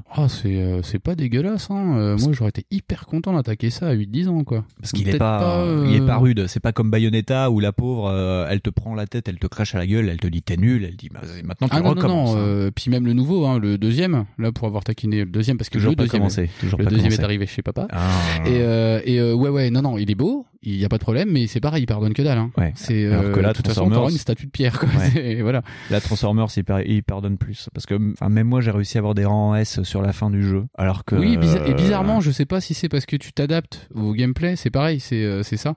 Moi j'ai tapé que des rankings pourris en début et après j'ai fait que des A, des B, des C, des S. Je fais ok. Alors après il y a peut-être un truc qui aide aussi, qu'on a un peu parlé en présentation tout à l'heure, mais qu'on peut plus aborder, c'est qu'il y a un petit côté crafting, un petit côté RPG aussi. Donc tu prends des niveaux et tu récupères des armes dans le jeu et tu peux en fait les recycler. Oui, tu peux les modder pour les mettre dans tes armes, ou tu peux changer d'arme. T'as une arme par main. T'as un bras. Attends, Ouais, parce que en plus je crois que t'en as, c'est des, t'as des Autobots, enfin t'as Optimus, genre c'est des haches à deux mains ou un truc comme ça. T'as une hache, tu peux lui mettre une épée aussi, c'est ça. Tout en ayant aussi des pistolets, enfin des armes à feu. Chaque personnage a sa façon de combattre à main nue, ça peut être poing ou épée, et des flingues. Et ça te fait un gros panel quoi. Parce que tu peux tout augmenter. Et là pour le coup, par contre là, ça c'est un truc assez cool, c'est que vraiment tu peux t'en servir. Parce que par exemple dans Bayonetta, c'est vraiment pour accumuler un combo. Par exemple, c'est vraiment pour faire un combo. C'est tu tires comme ça, poum, c'est pour éviter que tu sais que ta roulette de combo arrête de tourner. Et du coup comme ça tu accumules le combo et ça te fait plus de points. Oui. Et là pour le coup en fait tu peux vraiment t'en servir. Oui. Tu peux flinguer des trucs parce que t'as carrément des missiles à tête chercheuse, je crois. Non, puis c'est bien imbriqué parce que tu peux finir un combo, te retransformer en voiture, te retransformer en Autobot pour prendre ton fusil pour tirer sur un seeker ou pour tirer sur un truc. Mais je crois que tu peux tirer, tu peux tirer en mode voiture. Tu peux tirer en mode bagnole. Ouais. Non, ça là-dessus par contre, il y a rien à dire quoi, c'est hyper dynamique. Il y a t'as pas de latence. Bah, comme je te disais sur les jeux PS2 où j'ai vu où vraiment t'avais un petit temps de latence entre les transformations parce que c'était le gameplay qui voulait ça, c'est-à-dire qu'à un moment tu roulais machin. Ah, attention, appuie sur A pour te transformer, tu vois, c'est presque ça limite. Et là en aucun cas, il n'y a pas de truc magique. C'est au départ, franchement, tu vas le faire tout le temps. Ah oui, oui. Si tu, même sans le faire exprès, parce que justement, le bouton, enfin, comme ils ont activé le truc, tu le fais sans faire exprès, et du coup, même après, tu t'y habitues, tu y joues, quoi. Ouais. T'en joues de ce truc. Parce que vraiment, le coup de la bagnole, tu peux serper en fait avec la voiture. Juste, tu fais la fauche, quoi. Et tu fais les donuts avec. Voilà. Et moi, je jouais beaucoup avec Optimus. T'as un combo où il fait un espèce un donuts avec il fait un donuts et en plus il a la remorque et donc la remorque envoie valdinguer les ennemis à tout va, ce qui est assez jouissif quoi, surtout sur les derniers niveaux où tu t'en prends plein. Ça c'était vraiment ça c'est pas mal. Mais en plus le truc c'est ça, c'est faut vraiment un petit peu essayer de sortir aussi des autres persos que Autobot, enfin que Optimus. Oui, bien sûr. Parce que Bumblebee par exemple, j'en ai un peu chié au début et justement je l'ai pris un peu en début de jeu parce que je me suis dit ça va être naze, qu'il est tout petit, il va pas avoir d'allonge, ça va être un peu chiant. Et au final, c'est ce qui m'a un peu calmé avec celui-ci. Donc, et en fait au final tu le montes un petit peu, tu changes ses armes, tu t'augmentes un petit peu son level et ça va vraiment bien. Ouais. Ça va, c'est jouable. J'en ai chié contre les énormes robots évidemment. Ouais, bien sûr, ouais. Mais par exemple genre les tanks ou les trucs comme ça. Bah non, ça allait ça. Juste vraiment les tanks si les tanks c'est vraiment des tanks. Après qui c'est se pareil, j'ai essayé justement c'est de vraiment pas de jouer en variant les bonhommes, en variant les avatars. Parce que par exemple là où j'en ai chié c'est avec vraiment Grimlock, parce que bon bah il était pas skillé au début. Il est très je suis tombé sur le moment où bah il y a ces fameux bots qui arrivent là, les tanks qui arrivent et qui eux te savatent. C'est fait pour, c'est parce que c'est pour toi, t'es très lourd et en plus t'as une massue et quand le jeu te permet de prendre en main Grimlock, parce que petit à petit en fait tu débloques les Autobots et donc quand t'arrives à Grimlock qui est le dernier, en face de toi t'as un tank qui se transforme en soldat avec aussi une masse, donc lui il fait très mal et Grimlock il est très mou, le mec est un peu plus rapide parce qu'ils ont vraiment joué sur ok je te fais mal mais je suis vachement rapide et le problème avec Grimlock t'en chie, mais si après derrière tu prends Bumblebee le tank qui te met deux coups tu voltiges quoi. Ah bah oui. Oui, voilà le truc il est là. Mais moi j'en ai vraiment chez Grimlock. Il y a aussi ce qui est intéressant, c'est de jouer aussi avec Sideswipe qui joue avec une épée dans chaque main, qui est vachement plus rapide. Moi je lui ai mis des épées en feu, je lui ai mis une épée en feu et tout, c'est abusé. Ouais. Mais tu vois comme quoi, je te dis oui c'est répétitif et tout ça, il y a des défauts, mais c'était très drôle. mais ouais voilà, faut pas juste se restreindre à un personnage ou alors dans l'optique de faire 5 runs. Ouais. Mais franchement je le conseille à personne parce qu'à mon avis le run de Grimlock ça va être chaud. Oui. Il y a moyen que ce soit compliqué. Mais non, si, il faut varier les persos parce que vraiment ils ont des différences. Après, si tu pousses au bout du bout, je pense qu'il y en a plus. Non. Mais c'est rigolo de voir le dinosaure se dandiner. C'est pareil, Sideswipe, c'est pas mal la vitesse. Oui, c'est ça. Putain, quand j'ai changé, en fait, c'est le deuxième bonhomme que j'ai pris, deuxième perso. Ouais, c'est le deuxième perso que tu peux débloquer. Voilà, le troisième, c'est pas le deuxième. Ouais, le deuxième. Mais après, t'as Bumblebee, t'as Optimus, Sideswipe, Bumblebee. Voilà, c'est ça. Wheeljack. Et enfin tu vois par exemple Jack j'ai quasiment pas joué avec lui parce que déjà il m'a gavé à faire du café pendant 25 minutes le mec, donc j'ai dit non toi t'auras pas de stuff toi, c'est bon, non, c'est bon c'est fini. Voilà, mais par exemple Sideswipe il est vraiment rapide, tu peux vraiment mais c'est hyper bourrin quoi. Ouais. Tu vois, alors que bah, par exemple Optimus, il est un peu plus lent. Alors oui, il arrache quoi, mais ouais. Du coup il est plus lent. Et moi j'ai pas trouvé ça tellement drôle Optimus Prime au début. Je trouvais ça trop voilà, je vais essayer les autres. Ce qui est rigolo, c'est qu'aussi c'est qu'ils ont des petites phrases préenregistrées pendant le combat. Ça. Et Sideswipe, ça par contre on peut reconnaître que Platinum et Acti ont fait un beau boulot, c'est qu'ils ont réengagé les voix américaines qui doublaient le dessin animé de Transformers. Ouais. Et donc tu retrouves ces voilà. Et les mecs ils sont contents de le refaire et tu vois que quand tu joues Sideswipe qui est un peu le mec nerveux du lot, il te fait des blagues genre oh prends ça dans ta gueule, oh, ouais, regarde, tu l'as pas senti celle-là, attention. C'est vraiment pas mal. Et ouais par exemple ouais c'est un peu dommage qu'il n'y ait pas justement eu plus de trucs comme ça. Ouais. Genre qu'en plus tu puisses jouer en coop ou quoi, mais bon après c'est trop demandé. Ah je sais pas. Parce qu'en coop ça aurait été peut-être fun, mais ouais. Après ça aurait peut-être demandé un peu plus de... Ah bah si on veut de la coop et du Platinum, faudra faire Tortue Ninja. Ah là là. Bah de toute façon il va y passer celui-là aussi. Faut bien remplir la Xbox. Je pense qu'on a fait un peu le tour sur. Je pense que tu veux faire un petit bilan comme ça vite fait ou non? Bilan, jouez-y. Voilà, ouais c'est bien. Non franchement, n'aura pas passé pas à côté. Enfin si vous aimez bien le beat'em all et Platinum Game, donnez-lui une chance quoi. Ah bah, et vous arrêtez pas comme ma femme qui me dit tu joues avec des Transformers. Bah oui, chérie, écoute, ça fait 17 ans. T'avais pas vu. Déjà, elle avait pas vu. Non, elle avait pas vu. Elle a toujours pas vu d'ailleurs. Non, mais de toute façon, vu que le public de BTA est un éternel mort de faim, parce qu'il y en a jamais assez qui sortent. De toute façon, c'est un peu comme le shmup, tu vois, c'est des genres qui sont un peu en shoot them up. Ouais, alors si tu veux les shoot them up. Non, mais je le dis pour les gens parce que il fait le shmup. What is a shmup? Le shmup, donc le shoot them up. Donc bah le truc où il y a des vaisseaux où ça tire des petites bouboules. Votre papa a dû y jouer. Si, ça c'est pour les gars de 16 ans. Ouais, mais je suis pas sûr qu'il y ait des gars de 16 ans qui nous écoutent. Ou alors si vous nous écoutez, si vous êtes les papas, bah vous montrez Gradus. Voilà, vous arrêtez maintenant vos conneries. Mais oui voilà, mais tout ce qui est shoot them up, voilà, c'est très très rare. Ouais. Et puis là le BTA pour le coup, bah t'as quasiment que PG qu'en fait quoi. Ouais voilà, donc faut le tester. D'ailleurs, s'il y a un concurrent qui veut se lancer pour essayer de faire mieux que Platinum Games, qui se gêne pas. Non, allez-y. Il y a plein de trucs à faire, il y a des Vikings, il y a des samouraïs ninja, vous pouvez faire ce que vous voulez. Les zombies aussi. Eh bah tiens, on va conclure par le générique de fin de Transformers, et puis après on parle de Vikings. Bah voilà. Allez, à tout de suite. À tout de suite.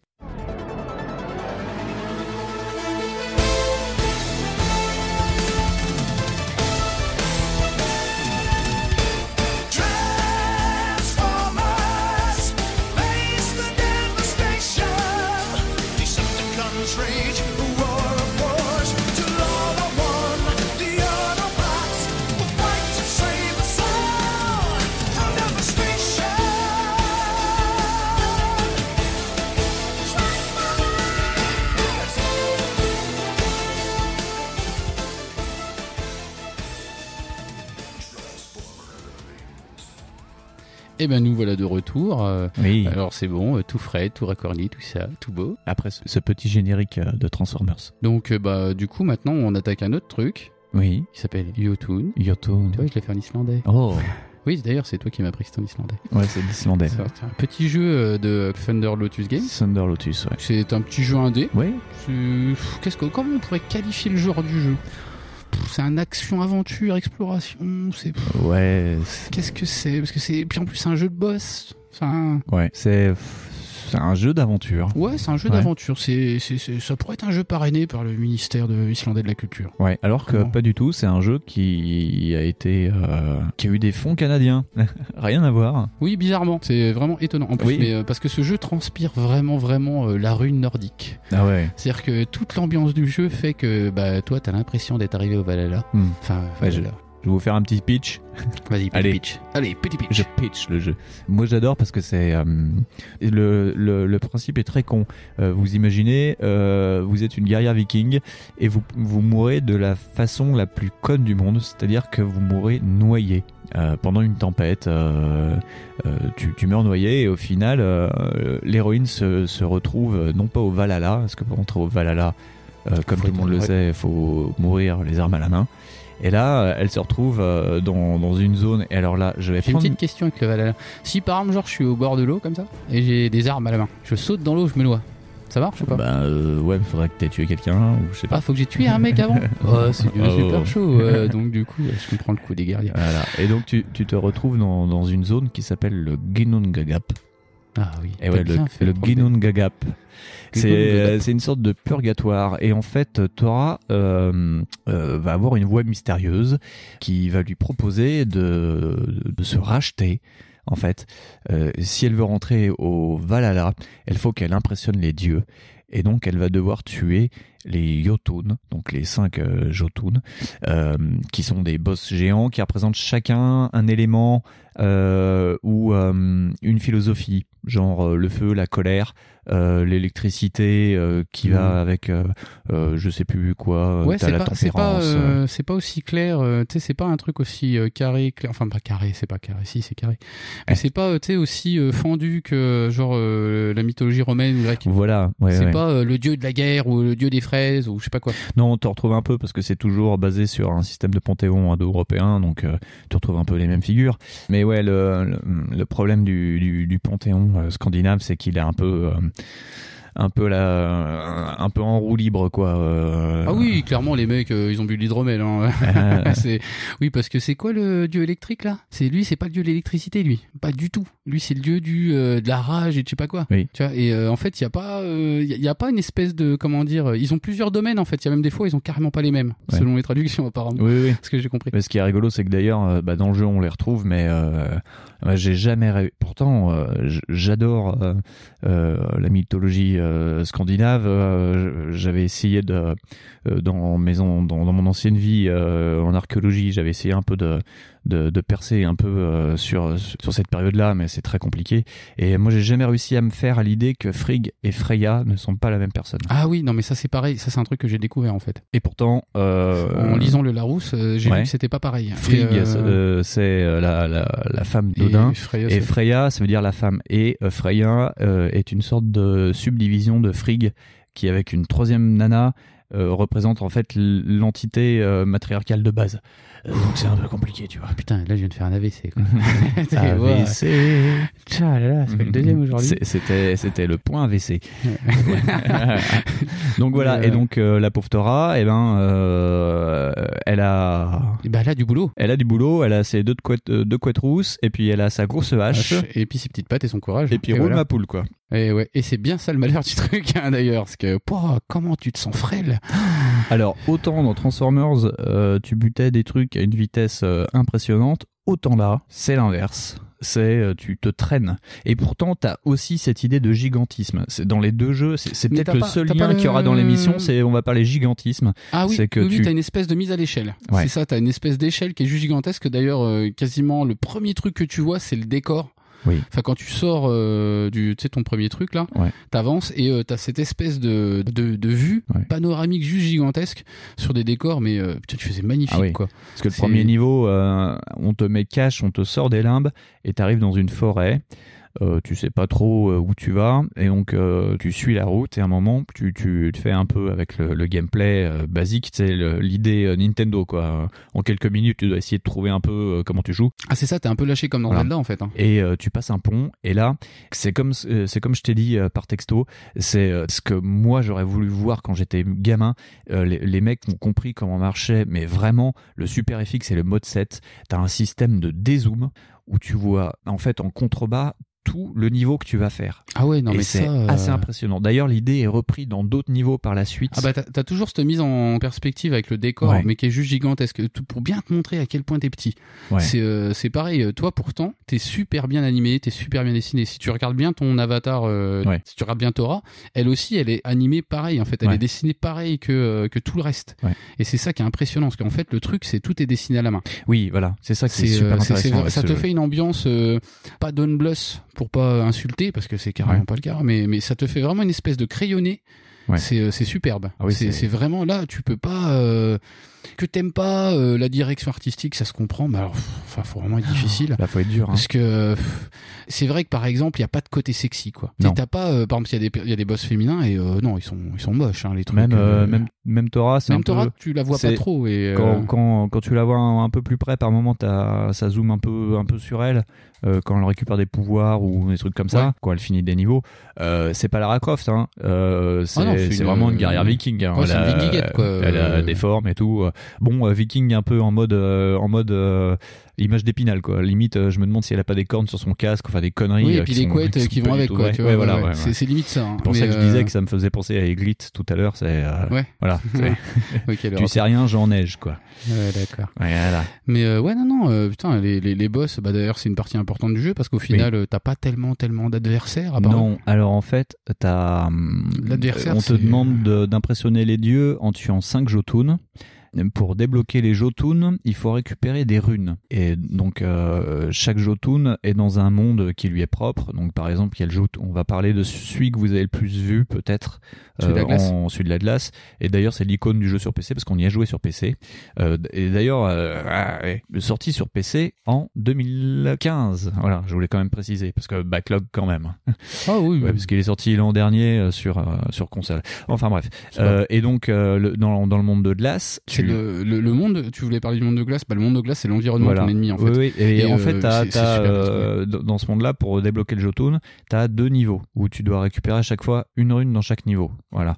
Tout le jeu est fait comme ça, t'as 2 niveaux d'exploration, des fois t'as un peu de combat et après tu lattes un Jötun, voilà, ouais, c'est ça. Et donc c'est vraiment en plus basé sur l'alphabet norse. Parce que les runes, t'as Jera, t'as Fé, t'as Issa, t'as Agalas et t'as Conan. Voilà. T'as dire quoi? Conan. Conan. C'est l'alphabet. C'est juste une lettre. C'est l'alphabet, en fait. Ouais. D'accord. Donc tu récupères des lettres et en fait chaque lettre est liée à un Jötun et quand t'as des lettres. Oui, j'ai vu des dessins. Je m'étais dit des runes, c'est joli. Ah, c'est bon. Ouais. Voilà. Mais non, mais enfin en plus tout le niveau, comment dire, t'as l'impression qu'il est construit pour t'amener à ça. Ouais. Tu vois, c'est alors putain, mais en plus t'as pris l'exemple de la glace. La glace, ouais, vraiment, moi il m'avait scotché, quoi. Parce que je dis mais il y a personne en fait. Oh, ah ouais. Tu vois des traces de pas de loup, tu fais putain, faut peut-être suivre les traces de pas de loup. Ouais. Et tu suis les traces de pas de loup, là t'as un vent mais un zef de dingue et tu fais putain c'est quoi cette merde, oh ça me pousse, tu fais ah non faut que je me cache et non c'est super bien foutu là-dessus. Après c'est pas toujours aussi adroit, quoi. Non mais d'ailleurs c'est là où c'est bien foutu sur ce niveau que tu dis, c'est un lac de glace et on t'explique chaque niveau renvoie à un passage de la mythologie nordique. Ah oui. Ou d'un personnage de la mythologie nordique. Et chaque fois que tu rentres dans un niveau, t'as Thora qui dit nous sommes dans tels endroits, genre les racines d'Yggdrasil, un endroit pollué, nanana, on s'en fout. Et donc quand t'arrives sur ce sac de glace, elle te parle du fils de Loki. Bon, alors tu vois pas trop le rapport parce que t'es dans un truc blanc avec du vent et il y a rien, il y a pas un ennemi et tu dois essayer d'aller chercher la rune qui est au bout du niveau et tu dis mais de quoi qu'il me parle, quoi. Et puis bah si tu fais pas gaffe sur le lac de glace, t'as des surprises. Eh ben t'as des méga surprises, voilà. Et ça fout les boules parce que moi j'ai joué au casque et le son est super bien géré. Déjà le truc quand il arrive, il flippe. Hein, ouais. Et donc le fils de Loki, il a quand même une sale tronche de merde. Et le pire c'est que ce n'est même pas un boss, c'est juste un événement. Ah non c'est ça, mais c'est ça qui est dingue dans le jeu, c'est-à-dire qu'en fait il est pas du tout construit comme t'attendrais que toi tu devrais. C'est un anti God of War, je trouve. Je sais pas si c'est un... Putain, mais vraiment, je te dis, c'est un truc à univers. C'est ouais. Le truc où il te fait te balader et t'es même pas malheureux de te balader dedans. Ouais. Ça, c'est pas un truc... Si au début, tu trouves ça chelou. Moi, j'ai vraiment trouvé ça bizarre parce que j'ai dit, mais il n'y a pas un mob, il n'y a rien. Ah oui, il y a très très peu d'ennemis. Il y a un niveau où il y a des nains à buter, c'est tout. Voilà, et c'est là où j'ai tous tapé les trucs. Mais ouais, par exemple, dans le tout premier, là, l'introduction, c'est des racines, quoi. Enfin, des espèces de racines qui t'attaquent. Ouais. Tu fais... Okay, les lianes qui t'attaquent. Voilà, c'est des espèces de branches, là, et en fait, tu peux quasi rien faire, en fait. Voilà. Ouais. C'est ultra... Enfin, vraiment, c'est... Comment dire, c'est épuré, là-dessus. C'est-à-dire, vraiment, tout est au service de la narration, en fait. T'as l'impression... qui va t'expliquer cette fameuse mythologie nordique que moi je connaissais pas d'ailleurs. Ouais, je connaissais pas, je connaissais Odin, Loki, tout ça, Thor, normal quoi. Mais la création du monde avec l'arbre, par exemple l'arbre, c'est pareil, tu t'en rends pas compte si tu connais pas trop, bah genre la nana elle t'explique. Ouais, elle est là, la narratrice elle te dit que par exemple à un moment, je sais pas si tu l'as fait, t'as croisé l'écureuil. Oui, j'ai creusé l'écureuil. Parce qu'à un moment, t'as un écureuil qui descend, un énorme écureuil, parce que t'es sur un énorme arbre. Ouais, et t'es tout petit sur l'arbre. Tu marches sur les feuilles de l'arbre. C'est ça, et tu fais, mais c'est quoi cette merde? Et en fait, il t'attaque pas le truc. Non, il s'en fout. C'est pas lui qui t'attaque. Non, d'ailleurs, voilà. C'est pas lui. Et en fait, comment dire, tout a une existence propre, tout son, enfin, comment dire, c'est, tout est là. En plus, c'est ça le truc, c'est si tu prends le dico des mythologies, en fait, les trucs sont là. Ouais. Cet écureuil est vraiment là, et il t'explique, il fait les messages, il fait le relais, le truc. Tu fais, ah ouais, non, c'est super bien trouvé là-dessus. Les mecs ont essayé vraiment de respecter à mort cette putain de mythologie, quoi. Et ça, c'est déjà, ça force le respect, quoi. Oui, d'ailleurs, il y a même un niveau qui t'explique. C'est un niveau qui est un peu chiant, où t'es dans des marais, où t'as pas d'ennemis. En fait, tu te déplaces avec des systèmes de radeaux. Et donc t'as un chemin qui est préconçu qui t'emmène jusqu'à la rune, et en chemin tu vas tomber sur des stèles qui débloquent un autre truc à la fin, et chaque stèle en fait t'explique la création du proto-dieu, du premier être vivant, qui va donner naissance au premier dieu, et qui donne naissance aussi au Jötun, voilà, c'est les géants de glace, les géants de feu. Ça part vraiment. C'est comme si, en fait, par exemple pour les Grecs, tu parlais des titans, en fait. Oui, mais c'est ça. Mais c'est de toute façon, toutes les mythologies indo-européennes ont un socle commun. Et quand tu connais un peu ta mythologie gréco-romaine, quand tu lis un peu de la mythologie nordique, t'es pas trop dérangé. Tu retrouves un peu les mêmes délires sur Chronos, l'assassinat de Chronos par ses enfants. C'est les mêmes choses qui se passent par la suite avec Odin et compagnie, quoi. Mais là, c'est bien expliqué. Et en plus, tout, on l'a dit tout à l'heure, entre deux mots, mais Thora te parle en islandais. C'est vraiment recherché. Le personnage qui te demande d'impressionner les dieux, je vous dirai pas qui c'est, ça tu l'apprends à la fin, il te parle aussi en islandais. Tout le monde te parle en islandais. C'est sous-titré. Bon, c'est D'ailleurs, t'as une mission, il faut que tu cherches un McDo, que tu demandes un Big Mac en islandais. C'est hyper chaud. Ça, c'est... je saute à personne. Non. C'est une des missions les plus chaudes du jeu. Non, je troll, hein, c'est pas vrai. C'est Loki, ne cherchez pas le McDo dans le jeu. c'est Loki qui sert les frites, alors c'est compliqué parce que... Tu dis, putain, il te sert et elles ne sont plus là. Voilà. Tu dis, qu'est-ce qui se passe? En fait, c'est Loki qui sert à McDo. Tu demandes des frites, il t'apporte des nuggets. Puis tu sais, comme dans la pub avec le mec avec le bouton. C'est un truc trop nul. Bon, bref. Voilà. Mais non, tout respire le respect de la mythologie. Tu sais, ça se veut un peu comme ce jeu que je t'avais dit là, Neverlone. Oui. Le jeu Inuit. Qui se veut vraiment te faire découvrir la culture avant tout. Oui. Et mais moi j'ai senti ça comme ça. Ouais. Et la musique elle est hyper posée. C'est la musique que t'attendrais quand t'arriverais au Nick de Lag. Ginnungagap. Même moi j'y arrive pas. Ginnungagap. Putain, vache. On dirait une boisson. Oui, c'est vrai, on dirait un. Hey, t'as pas un Ginnungagap? Ça veut orange. Parce que j'aime pas le Fanta, tu vois. Pas si bon, c'est bon. Mais ouais, non, ce truc-là, tu sens que ça respire quand même le boulot, quoi. Ah ouais. T'as le truc, c'est pareil, puis ils sont apportés à l'animation, les décors. Ah, c'est super beau, quoi. Bah, les parallaxes, quoi, il y a des niveaux. Ah, ouais. Je pense que les mecs qui ont inventé le mode 7, ils étaient fous. Ils ont fait. Oh, peut-être, non, ils étaient pas fous parce que c'était les japonais et ils s'en foutent. Enfin, c'est bien, vous avez fait ça. Très rigolo. Les gars, trop contents. Avec 20 ans de retard, les mecs. Bravo. Non, en plus, t'as pas de pixelisation, du coup. C'est... Non. Parce que c'est hyper. C'est fait sous Unity 5. Ah, bah, putain. Ouais. Ah putain, ils sont fait chier, quoi. Ouais. Ah ouais. Non, et puis par contre, le truc qui pue un peu, c'est le gameplay, quoi. Ouais, on va parler des points noirs quand même. Ouais. Ah ouais, parce que le gameplay, ça se veut jeu d'aventure flânerie. Vraiment, oui. C'est ça. Mais non, en fait, si tu veux, tu peux en fait moi, il y a pas mal de parties du jeu où je l'ai fait à un doigt parce que vraiment mais en plus, c'est pas déplaisant. Vraiment, c'est pas déplaisant. Tu découvres le truc, elle t'explique des choses et vraiment, mais c'est pour ça que je te disais que ça pourrait être un jeu financé par le ministère culturel islandais. Ouais. Parce que c'est vraiment ça. C'est-à-dire, t'avances et fais, tu vois, là, c'est machin, et puis si tu vas par là, ça fait plus ça, puis là, tu vas tomber sur truc bidule, tu vois, c'est ça, ça marche comme ça. Ouais. Et elle sait qu'elle, faut qu'elle fasse ça, et en plus, elle explique sa vie, comme tu disais tout à l'heure. Chaque fois que tu tues un Jötun, d'ailleurs, il y a un petit côté, pas vraiment Shadow of the Colossus, mais en fait. Ah, bah, ça, le créateur, lui, se veut inspiré par ça. William Dubé. Voilà. Il s'inspire de Shadow et effectivement quand tu tues les Jötun, déjà t'en chies sa mère parce que tu vas nous expliquer pourquoi, mais quand tu le tues, déjà ça fait en sorte, enfin moi à chaque fois j'étais déprimé quoi, tu t'en chies pour le tuer mais au final tu fais ah mince, moi, c'est pas top quand même. Moi j'ai pas comment dire, moi je les détestais tellement au bout d'un moment que de toute façon j'étais content qu'il tombe. Ouais. Mais à la fin et oui, chaque fois que t'as tué un Jötun, en fait tu reviens donc dans Ginnungagap et elle prend 2-3 minutes pour t'expliquer comment elle est morte, enfin comment elle est née, comment elle a vécu et comment qu'elle est morte. Ouais voilà. C'est ça parce qu'elle explique à un moment les relations qu'elle a avec son père. Ouais, elle explique les relations avec son père, son frère et comment elle a fini par se noyer bêtement quoi. Voilà. Voilà. Et la narration du jeu elle est parfaite. Ouais. C'est pas tellement ça le défaut. Le seul défaut c'est vraiment ce foutu maniabilité quoi. Ouais. Ils ont voulu donner une espèce de lenteur et vraiment te donner aucune chance en fait. C'est vraiment te dire toi tu vas en chier quoi. Ouais. Et ton perso est très lent, il est très faible. Le stuffer tu peux mais tu peux récupérer. Tu récupères des pouvoirs. Dans chaque niveau t'as un petit temple, enfin t'as une statue votive où tu récupères des pouvoirs. Donc tu peux récupérer le pouvoir de Thor par exemple, le pouvoir de Mimir. Non, Mimir c'est un peu particulier. Mimir ça te permet de regagner ta vie, ça te fait une sorte de checkpoint aussi en niveau. Mais c'est un pouvoir qui te régénère directement, c'est le premier que t'as en fait. C'est Frigg ou Freya. C'est ça, c'est le truc qui te redonne Frigg. Un peu de vie. Et tu te dis putain c'est.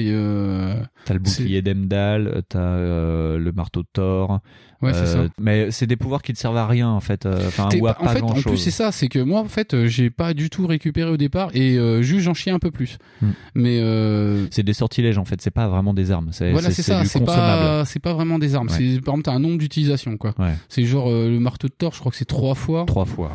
Ouais. Le soin c'est 2 fois. Enfin bref voilà, t'as un nombre limité d'actions avec ce truc là et donc tu peux pas faut que t'élabores une stratégie par rapport à ça. Ouais. Mais même sans ça tu peux jouer, y a pas de souci. Mais ça va juste être hyper hardcore sa mère quoi. Parce que tu peux esquiver mais l'esquive elle est très lente. Ouais. Ton coup de hache forte il est très lent. C'est un coup chargé en plus. Voilà c'est ça, c'est un coup chargé, c'est hyper lent. C'est-à-dire que en plus ils ont par contre le truc est bien construit dans le sens où il va pas forcément tu peux changer de direction pendant que tu le fais. Oui. Donc déjà ça c'est bien parce que des fois le boss mine de rien il est gros mais il bouge vite. Et tu peux canceller en faisant une roulade aussi. Pendant que tu charges ton coup, tu peux, au final, si tu vois que tu as ton pendule, tu peux faire une roulade. Mais bon, tu t'as pas mis ton coup. De toute façon, dans le feu de l'action, tu l'as fait, ça passe quoi. Ton coup faible, il est très faible. C'est ça, ton coup faible, il est hyper faible. C'est-à-dire que là, t'es des trucs avec... oh là là, non mais justement le personnage que tu me parlais là, le niveau avec les nains, la vache quoi. T'as des nains qui jettent sur toi. C'est ça. À fond en plus c'est vraiment cette notion de mêlée qui arrive sur toi. Et ça c'est très jouissif d'ailleurs quand tu les vois arriver pour de vrai parce qu'en plus avec le grand coup tu les fais bazarder partout. Ouais. Mais c'est dommage de pas être réutilisé d'ailleurs. Mais par exemple c'est pareil, ton esquive, tu fais un tout petit roll quoi. Tu fais un tout petit truc d'esquive, c'est vraiment un truc ridicule et très très lent. Ce qui fait que forcément les boss c'est pas qu'ils ont un avantage sur toi, c'est qu'ils sont non 8. Ah oui, alors en même temps, moi je considère effectivement que c'est un point négatif. Après, je peux comprendre aussi pourquoi c'est fait. C'est parce que quand tu lattes les Jötun, ils font 15 fois ta taille. Donc déjà, quand tu arrives devant eux, tu as un système de dézoom et tu deviens tout petit sur l'écran. Oui. Et de ce fait, vu que eux, ils doivent être très rapides ou marcher avec des très grands pas, toi de ce fait, tu te déplaces comme un escargot, quoi. Mais le problème, quand un Jötun il s'est valdingué à l'autre bout de l'arène, pour remonter vers lui pour cavaler c'est mais après c'est c'est une volonté, c'est pas de toute façon le jeu aurait duré 1 heure sinon. Ah oui, il aurait été vraiment trop court. Il aurait été vraiment très très court parce que là déjà c'est limite le truc est long parce que les boss sont chiants, ils sont vraiment durs. Oui, ils sont très très durs, c'est des systèmes de boss à pattern, c'est ça, à 3 loops.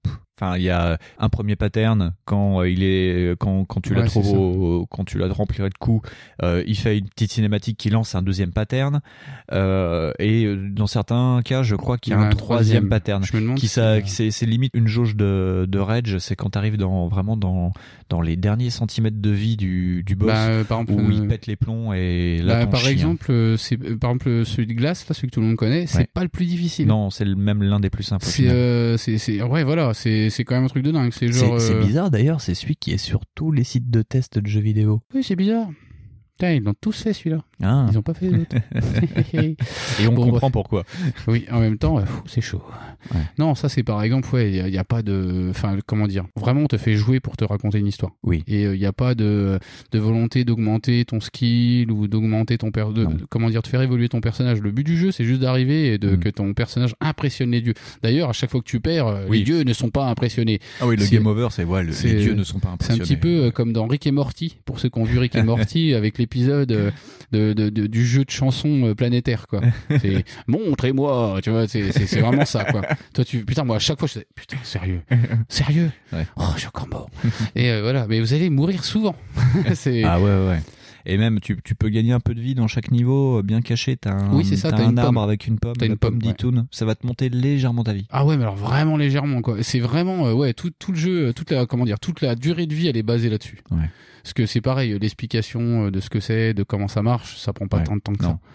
Mais oh la vache. Tu sais, en plus, t'as deux coups, quoi. T'as pas de combo, t'as rien. T'as deux coups. C'est vraiment. T'as deux coups, une esquive, et quand t'as trouvé des pouvoirs, bah, tu valides des pouvoirs, et du coup, avec tes gâchettes, tu changes les pouvoirs. Mmh. Voilà. Mais mais c'est encore vrai. Ça, c'est quand c'est joué à la manette. Parce que moi, je l'ai fait au clavier. Parce que la vache, je l'ai fait au clavier et puis je suis gaucher, donc il a fallu que je remappe. Ah, mais ça, c'est un problème. Un jour, il faudrait qu'il y ait un développeur qui comprenne que tout le monde n'est pas droitier et que ce serait bien qu'il y ait juste une fonction à cocher avec marqué gaucher et que tu puisses jouer au clavier avec la main gauche. Hein, parce que vous êtes rigolo avec ZQSD. Moi, je tiens la souris de la main gauche. ZQSD, si je joue de la main droite, toutes les autres touches que vous foutez, c'est pour mettre les esquives, les machins. Tu joues avec QWSD. Bah ouais, mais c'est trop loin. Moi, j'ai tout le clavier qui est exporté, qui est excentré de ma main. Donc moi, je remets à chaque fois les flèches pour le déplacement. Je me mets comme je peux les dashs, les machins. Là pour jouer à Jötun, il m'aurait fallu trois mains. Je te propose un truc. T'inverses la souris avec le clavier. Tu peux pas. Je sais pas jouer de la main droite. Merde. Sérieux ? Non, je sais pas tenir. C'est hyper chaud en vrai. Au boulot, mon PC, la souris, elle est à gauche. Et je mets mon téléphone à droite. Comme ça, quand il y a quelqu'un qui dit « Oh, il faut que je regarde un truc sur ton PC », il prend mon téléphone. Ça, t'es con. Oh putain, mais c'est hyper relou en vrai. Ouais. Mais... Bref. Oh putain, la vache, c'est chaud. Ah, d'accord. Donc voilà, moi j'étais bien emmerdé. Là, sur Jötun, j'en ai pleuré des larmes de sang quand même. Si, il part du principe que tout bêtement, en fait, c'est même pas que c'est droitier, c'est comme la guitare, tu vois. Il y a des mecs qui ont pris le pli de jouer en droitier, quoi. Ouais. C'est ce qu'ils se disent. Et de toute façon, t'en chieras. voilà, c'est tout. Mais non, une manette, puis une bonne, puis une solide. Qui casse pas quand vous la lancez. Parce que, putain, c'est un jeu. Et c'est vraiment à l'ancienne. Il faut apprendre le pattern par cœur, connaître les positions, comment se déplacer. Tu vas perdre 100 fois. Tu vas lancer ta manette 15 fois. Je pense que tu vas insulter la mère du développeur 100 fois. Ah bah non, bah oui, tu vas trouver l'adresse de sa mère et tu vas la kidnapper. Ouais. Hein, d'ailleurs, elle dit pas beaucoup de choses ce soir. Donc autant l'exploration dans le jeu, c'est un bonheur et tu fais run une fois, autant les Jötun, au bout d'un moment, il te reste plus que ça à faire parce que tu peux faire tous les mondes. Ah, tu peux faire tous les mondes et ne pas faire les Jötun. Et tu peux faire les Jötun à la fin. Et quand tu arrives au Jötun, nom de Dieu. Et il y en a certains. Il y en a certains où. Ça crispe beaucoup. L'ADS électrique là, ça découille un peu des cheveux. Oui, c'est le Jötun électrique. En fait, il est coupé en deux au niveau du buste, du torse. Et le problème, c'est que quand tu le remplis trop de coups, sa furie à la fin, c'est qu'il se dédouble. Ouais. Et donc, il te lance des éclairs, des machins. Et déjà, c'est compliqué, mais alors en gérer deux. Ben, moi, la difficulté sur celui-là, c'était pas ça, c'était les petits arcs électriques de merde que tu peux pas du tout buter. Ouais. Ça, par exemple, c'est un truc, y a des espèces d'événements qui se passent et tu peux que les prendre dans la gueule, t'as même pas de garde, t'as rien. Ouais. Si tu vas te dire, t'as pas de garde, c'est ça qui est dommage. Tiens, avec le truc, tu sais, avec un pouvoir, genre le marteau de Thor, tu pourrais te dire qu'il va te donner une espèce de petite invincibilité pendant que dalle. Il y a le pouvoir de bouclier, t'as un bouclier, je crois que c'est le bouclier d'Emdal ou une connerie comme ça que tu peux utiliser deux fois, mais je crois que contre l'électricité ça marche pas. Mais c'est vraiment, je pense, dans cette optique-là de chercher, à rendre ça important, à faire un peu comme dans Shadow of Colossus, à essayer d'imprégner en fait que chaque boss est important. Ouais. Parce qu'au final, il y en a pas beaucoup non plus. Non, il y en a 5. Voilà, tu vois, et c'est pas plus le vrai boss. Ouais, tu ne donneras pas ce vrai boss. Non, parce qu'on le connaît tous les deux, mais non. Mais bref. Mais voilà, tu vois, c'est vraiment, il faut pas prendre ça comme un jeu. Du coup, si tu le prends comme un jeu de hack and slash basique, ouais, le moindre Baldur's Gate que t'avais sur PS2, il fera mieux. Niveau gameplay, il fera mieux. Bien sûr. Mais après, alors putain, c'est un putain de ride, quoi. C'est vraiment, t'en prends plein tes petites mirettes et plein tes petites oreilles. En plus, t'apprends des trucs intelligents. Oui. C'est-à-dire qu'en plus, tu vas pouvoir sortir des trucs en soirée. Ah oui, enfin, sauf Ngagap. Parce que non, j'aimerais toujours Ginnungagap. Voilà, je pense que tu peux le susurrer à l'oreille de quelqu'un et moi je suis sur ça on tape hein. C'est... Ah bah moi aussi. Mais voilà, mais comment dire ouais non, c'est moi j'ai pris ça pour un énorme rail de enfin comment dire, c'est visuel, c'est visuel, sonore, c'est rien n'est mal trouvé. C'est juste quand tu fights les trucs, c'est en fait il aurait limite fallu que William Dubé fasse un mode, tu sais comme Nintendo, un mode balade, tu sais comme dans Yoshi où t'as le mode où tu peux voler genre où il nerf les Jötun par le bas juste pour se faire un ride de 2 heures, peut-être ça sera une mage. Non mais enfin, par contre après c'est vraiment jouissif de perdre 100 fois et de réussir au final à détruire un Jötun, surtout que il y a ce système de montée en puissance de la musique pendant les combats de boss. Ouais, la musique, elle est super. Par exemple, il y a un Jötun qui est forgeron. Et donc c'est que la musique c'est que des tambours, c'est que de la rythmique.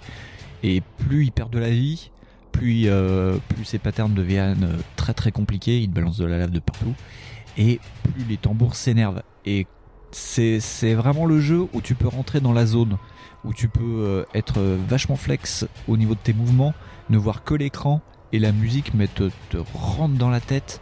Et t'es dans la zone, tu ne peux faire plus qu'un avec le jeu pendant quelques secondes où tu te dis putain ça y est je suis dedans. D'ailleurs c'est un truc non, faut jouer au casque. Ouais, faut vraiment jouer au casque. Parce que moi j'y ai pas joué au casque et je pense que j'ai perdu un petit peu là-dessus. Ah ouais. Parce que vraiment faut un casque.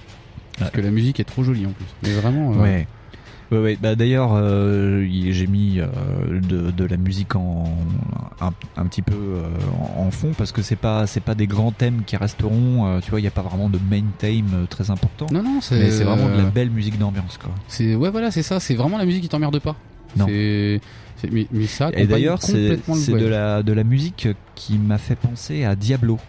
Au premier Diablo où il y a une sorte de main theme dans Jötun que j'ai mis en introduction de la partie sur Jötun qui me fait penser au thème de Tristram de Diablo 1. C'est un thème un peu à la guitare ou à la mandoline, tu vois, c'est des cordes.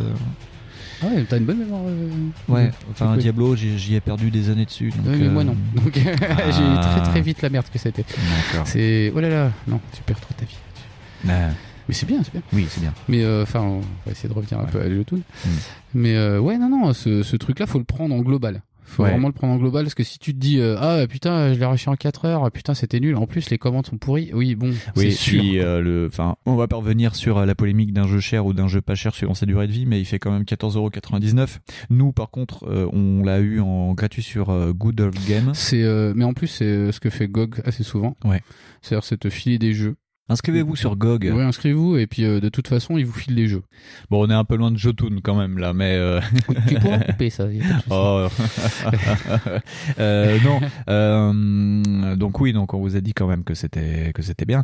On n'a juste pas présenté quand même Thunder Lotus. Ce qu'on peut dire, c'est que un jeu qui est aussi beau a été fait avec un effectif plein à 14 personnes. Ce qui est quand même pas mal. Le cœur de l'équipe, c'est 3 personnes. C'est un jeu qui a été kickstarté, qui a marché sans marché. En fait, ils ont eu $64,000 et ils ont réussi un palier pour avoir un New Game Plus. Moi, je ne veux même pas faire le New Game Plus tellement que le jeu est dur. Non, mais je sais pas, j'aime mes doigts. Moi, donc après, voilà, c'est pas que le jeu est mauvais que j'ai pas envie de le refaire. C'est juste que je suis pas sûr que la vocation du jeu, elle soit tant là. Non, parce que vu la fin, vu la claque que tu te prends, enfin ça se finit très très rapidement. Je vais pas en dire plus, mais t'as pas envie. Si t'aimes bien le côté hardcore, le côté ça ressemble un peu à Dark Souls hein, quand même. Non, ta gueule. Non, je trouve pas tellement. C'est vraiment non, mais ça. Maintenant tout ressemble à Dark Souls. Même belle-mère, elle ressemble à Dark Souls maintenant. Mais non, mais je suis pas sûr que ça soit super pertinent de faire un New Game Plus là-dessus. Non. Mais après je conçois que pour 15 balles, ça peut être raide. Ouais. Parce que pour 15 balles, tu peux avoir d'autres jeux, mais largement en solde, quoi. Ouais. C'est... Ah non, non, putain, moi j'étais complètement mais bluffé par la gueule des boss, quoi. Les décors, c'est... Tu te dis, ah bah, oh la vache, mais comment c'est gigantesque. Ouais. Et putain, mais ça joue vraiment sur ça. Hein. Ouais, t'arrêtes pas, quoi. Tu fais, oh, c'est encore gigantesque. Ah mais non, mais ça, bravo. N'hésitez pas d'ailleurs à jouer sur grand écran. Sur grand écran, ça doit péter les yeux. Parce que sur un 15 pouces, c'est un peu... C'est pas moche. Mais c'est dommage, parce que moi sur ma télé c'était très bien. Et là pour le coup on le voit, le grand effet de vertige et de panoramique lointaine. Et les cléonés aussi, parce que quand ça zoome un peu trop fort sur les Jötun, tu vois vraiment les cléonés. Ah oui oui oui, tu vois, ouais c'est ça, putain. Tu vois carrément que ça a été dessiné, quoi. Ouais. Ou en fait ça se veut dessiner, mais parce que sur le c'est un peu dans la même veine que Soldat Inconnu, tu vois, c'est les ce genre de truc là. Ah putain, mais j'adore ce genre de style là, c'est ça me flingue direct. J'adore. Et pour un premier jeu d'un mec qui vient du monde du jeu mobile, sans cracher sur le monde du jeu mobile, attention, hein, mais c'est quand même c'est balèze, quoi. Non, c'est pas mal. C'est pas mal. Le mec, c'est pas gouré. Bon, en même temps, il est parti en terrain balisé parce que voilà, il a voulu vraiment respecter la mythologie. Ouais. On pourrait le traiter, je sais pas quoi. Bon. On va pas dire paresse intellectuelle parce qu'il y en a bien d'autres qui ont de la paresse intellectuelle. Je citerai pas FIFA. Mais, je pensais que t'allais dire David Cage. Ah, même pas. Non, même pas. Ah, non, je suis pas méchant. Oh. Non, mais j'ai découvert pire. Pas ce soir. Mais comment dire ? Mais non, en fait, si tu veux, le type, il a déjà un peu cette base d'inspiration là, mais c'est pas pour ça que ça se devrait d'être beau. Hein. Quand on te décrit Odin, c'est un mec qui s'est crevé à l'œil pour avoir plus de connaissances. Donc il y a moyen que ça soit un peu glaucasse. Hein. Ouais.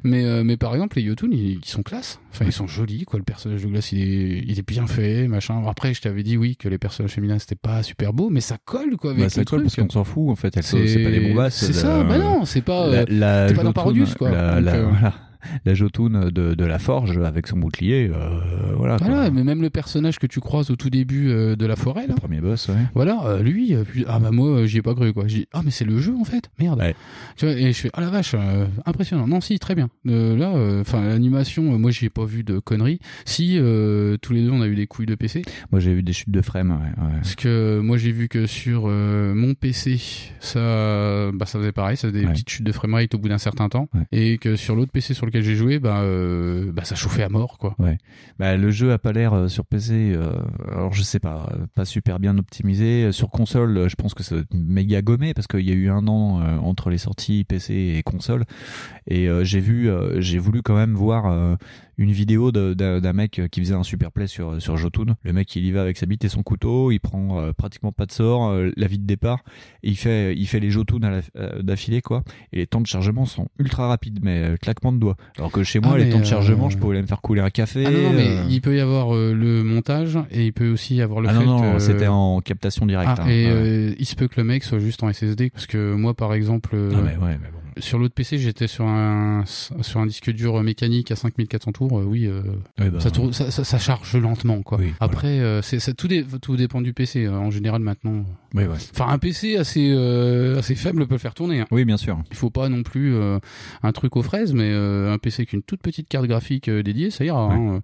T'as quelque chose à rajouter sur YouTube ? Non, enfin si, c'est un point noir sans lettre, et en fait en y réfléchissant, j'ai trouvé ça assez intéressant, c'est le système de cartes du jeu.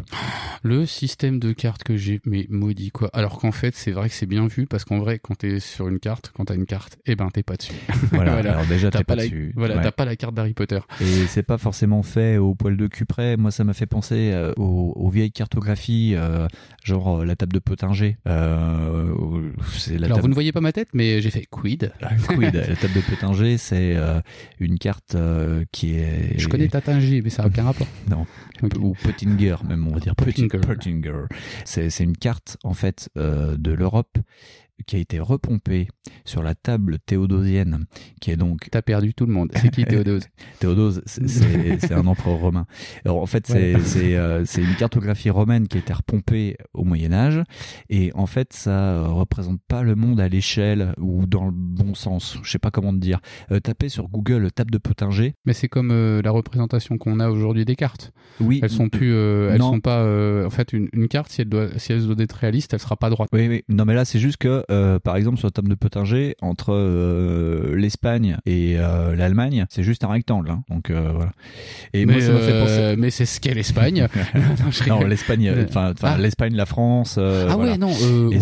ça m'a fait penser à ça, tu vois, t'es un peu perdu, t'as des sigles qui doivent représenter dans le jeu, t'as des spirales qui représentent certains points importants. Voilà, et c'est basé sur ces systèmes de vieille cartographie. Voilà. Ah bah moi j'ai peut-être perdu les gens, je suis peut-être pas très précis. Ah bah tu m'as déjà perdu. Voilà, c'est bon. Mais allez voir, vous allez dans Google. Non mais à la réflexion, moi j'ai pas vu ça comme un défaut. Au début ça m'a fait chier, mais en fait je pense que c'est plus un truc pour te dire, hey mec, cherche un peu sur la carte, il y a de quoi voir. Et c'est vrai qu'en fait en général quand t'as une carte et que tu as un point qui apparaît dessus, bah par exemple typiquement Assassin's Creed, ils auraient pas besoin de se faire chier avec des graphismes en vrai. Il mettrait une carte avec un point qui clignote et il ferait des trucs. Pareil dans GTA. Hein. Et tu vois, dans GTA, ça fonctionne de la même façon. Et des fois, tu ne reconnais pas les trucs, c'est juste tu suis la carte. Et là, pour le coup, t'es obligé de t'astreindre à regarder le décor et à faire gaffe. Si tu veux vraiment... c'est comme ça que j'ai vu le curé, si tu veux. Si tu veux vraiment pas te perdre, t'es obligé de mettre la carte toutes les 2 minutes. Ouais. De checker la carte, de voir quelle espèce d'élément est important sur la carte et de dire, bon, bah là, je viens de passer ici, c'est le croisement, par exemple, de tel truc, ou c'est tel grand arbre, ou tel truc. Et là, tu vas le voir. Et au final, moi, ça m'a pas plus dérangé que ça. Parce qu'en plus, ce que j'ai pris comme parti, c'est de me dire, c'est pas grave de se perdre dans le jeu là. Non. Parce que moi, c'est un truc qui me gave ça. C'est de me paumer dans un jeu. C'est, je reconnais pas l'endroit. Par exemple, typiquement dans les Assassin's Creed, il y a moyen de se perdre parce que ils disent que c'est réaliste, c'est quand même pas mal identique. Et c'est pareil, le jeu vidéo fait que t'as quand même pas mal la même tonalité sur tous les bâtiments. Bah ouais, les mecs ils vont pas s'amuser à mapper 200 façons le béton. Bien donc sûr. Voilà. Et donc tu reconnais pas, c'est pas reconnaissable un bâtiment.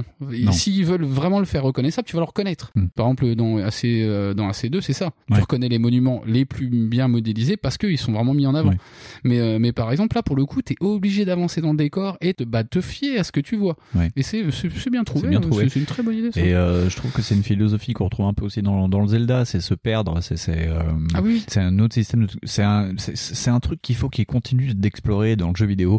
Laissez-nous nous perdre mais intelligemment. Je sais pas comment dire mais voilà, mais donnez-nous perdre pour te perdre. Laissez-nous explorer correctement. Tu sais, c'est comme quand t'arrives à un moment donné et ça m'est arrivé tellement de fois sur Just Cause 2 par exemple, c'est pareil, je suis assez fan de ce genre de jeu.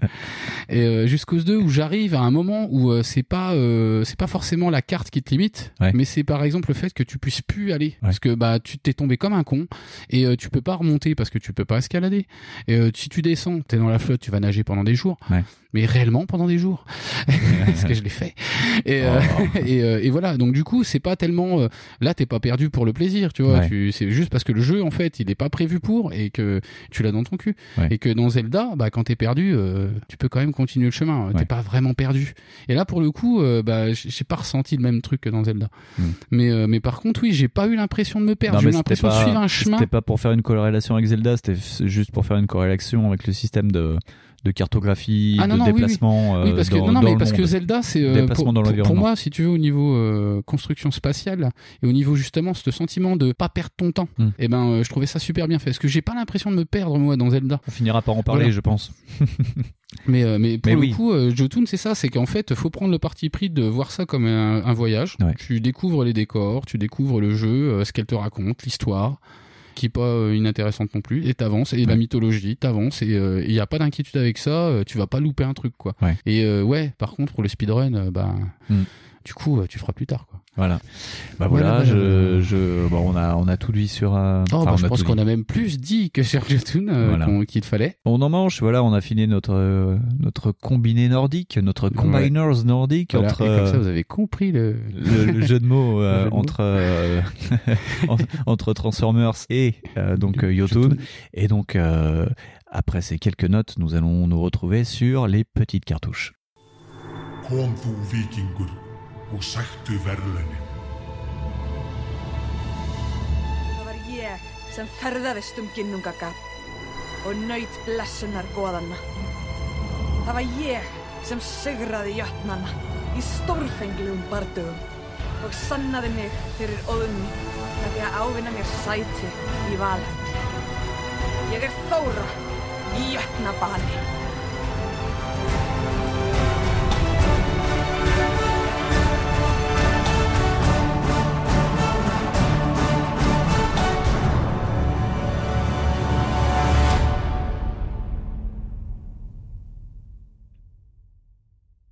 Alors, petite cartouche aujourd'hui. Petite cartouche. Encore thématique très spirituelle. Encore un jeu approuvé par les cahiers du cinéma. Oui, bien sûr, voilà. Et qui vient du fond des archives nationales de la bibliothèque de la BNF. Voilà. C'est donc Gal Gun Double Peace. Ah, Gal Gun Double Peace. Déjà rien que le titre. Bon, monument. Ah, c'est énorme. Merci. Donc, voilà. Donc ça se formalise par quoi comme jeu? Bah, c'est un shooter. Ouais, c'est un rail shooter. Et c'est considéré, j'ai regardé sur... Ah, j'ai fait comme tout le monde, je suis allé voir sur la fiche Wikipédia. C'est un Bishoujo Game Rail Shooter. Voilà, je crois que là tout est dit. Les mecs ont inventé un genre. Ouais. Oh putain, comme Resident Evil. À part que c'était mieux. Ouais. Bon. Non mais je sors. Alors voilà, Gal Gun Double Peace sur Vita. Oui, il n'est pas sorti que sur Vita. Non, il est sorti aussi sur PS4, PS3. Il est aussi sorti sur Xbox. Ah non, ça c'était le premier, parce qu'il y a eu un premier Gal Gun. Je sais pas si c'est exactement pas le même. Tu sais, ça peut être aussi une variation du truc. Mais il me semble que le Double Peace, il est pas sorti, mais que t'avais une autre version avant. Oui, c'était la première version de Gal Gun. Et d'ailleurs, remarquons cette petite philosophie bizarre du Japon. C'est qu'au Japon, la Xbox 360 et la Xbox One ne marchent pas, ou n'ont jamais marché, ou ne marcheront jamais. Mais par contre... Genre Never. Mais par contre, les Japonais adorent sortir des trucs de fou là-dessus. Et le premier Gal Gun est sorti sur Xbox 360 et un an plus tard sur PS3. Et la 360, c'est le refuge des jeux, des Bishoujo Games, des shmup, des maniques. Franchement, il y a tout plein de petites pépites import-jap à avoir sur la 360. Bah, bon, moi je suis faible, mais Gal Gun peut en faire partie quand même. Gal Gun, c'est pas pour rien qu'il est sur ma Vita. Voilà, toi tu l'as sur Vita, donc le Double Peace, pas le premier Gal Gun, mais le double Peace. Voilà. Et donc tu m'as prêté... Je connaissais déjà la licence à cause de ça, mais le problème c'est que tous ces jeux-là en fait sont comment s'appelle, sont loqués. Ouais. Parce qu'en fait, je sais pas si tu te rappelles du début de la gêne PS3 Xbox. Ouais. Et ben en fait ils avaient dit oui, ne vous inquiétez pas, maintenant tous les jeux seront multilangues, il y aura aucune espèce de problème de localisation, enfin de régionalisation plutôt, parce que localisation mes couilles. Mmh. Mais en fait on pourra acheter un jeu US et jouer avec au Japon. Mmh. Alors dans le cas c'est pas vrai. Ouais. Il y a plein de jeux cave qui sont sortis, genre tout ce qui est Scato, c'est Spaloga, c'est sorti sur Xbox là-bas et en fait c'est resté là-bas. C'est-à-dire qu'en fait chez nous on a eu à peu près 3 Manic Shooters qui sont sortis, 4 peut-être, de chez Cave il y en a peut-être eu 2, il y a Deathsmile qui est sorti en Black Label, voilà, en Black Label, en plus on n'a pas eu toutes les éditions. Non. Et il y a eu Akai Katana. Et donc on n'a pas eu Escatos, on n'a pas eu les éditions d'Espaluga, on n'a pas eu les Dononpachi. Parce que ce qu'il faut savoir, c'est que là-bas, ça sort, mais à un moment, ça sortait une rythmique de dingue. Parce qu'en fait, les jeux, les shoot'em up marchent encore là-bas en arcade. Et donc, du coup, ils subissent beaucoup plus de mises à jour. Ouais. Et ce qui fait qu'en plus, eux, ils s'en battent la race. Ils les sortent quand même en édition parce qu'en fait, les Japonais foncièrement les achètent, les jeux. Ouais. Et du coup, il y a des éditions collector. Par exemple la Shooting Collection 20X qui a genre 200 ou 300 balles. Enfin c'est puis c'est des belles éditions. Ouais. Et donc voilà, mais ça on les a pas vu ça. Bah non, ça n'a pas eu du tout. Donc du coup, nous, on n'a qu'une part de ces jeux-là. Et d'ailleurs, c'est pour ça que Gal Gun est comme Senran Kagura, une espèce d'ovni dans le marché européen. Europe, quoique sur Vita, il y en a un peu plus. Enfin, je sais pas comment dire ça sans être méchant avec la Vita, alors que ça l'est pas du tout. Non, c'est parce qu'en fait, la Vita, si tu veux, nous, on a l'impression qu'elle a été lâchée en Europe. Elle est lâchée parce que le public européen n'a pas du tout accroché. Mais au Japon, ça a été le refuge d'à peu près tous les développeurs qui avaient plus de 2000 € sur eux. Ouais. Et on a retrouvé à peu près tous les JRPG qui n'auraient jamais pu sortir ailleurs sont sortis sur Vita. Tous les dungeons, par exemple, les dungeons RPG, c'est un genre qui était quand même pas mal oublié à un moment donné. C'est vrai, là-bas, c'est un genre qui marche encore. Et donc, du coup, les mecs sortent encore des jeux, à part par exemple par l'entremise de Limited Run qui sort encore quelques rééditions. Il y a très peu de trucs qui sortent en français, ou ne serait-ce que des jeux en anglais. Là, c'est en anglais. Hein. Donc voilà, mais par exemple, Gal Gun, c'est pas très grave. Non. Mais même pour un RPG japonais de dungeon, c'est pas très important. important. Mais donc là, on est dans la suite un peu facile, mais on est dans un bon jeu. Alors pour tout dire, c'est Inticliette qui est un habitué apparemment de genre de jeu. Ils sortent pas mal de trucs un peu what the fuck. Ils ont même édité des jeux Power Rangers, c'est tout dire. Donc voilà, c'est dommage parce que j'ai vu en fouillant sur le net que les mecs qui sont derrière Gal Gun, Alchemist, je sais pas trop comment on dit, en fait ils ont fait banqueroute après avoir sorti Gal Gun Double Peace.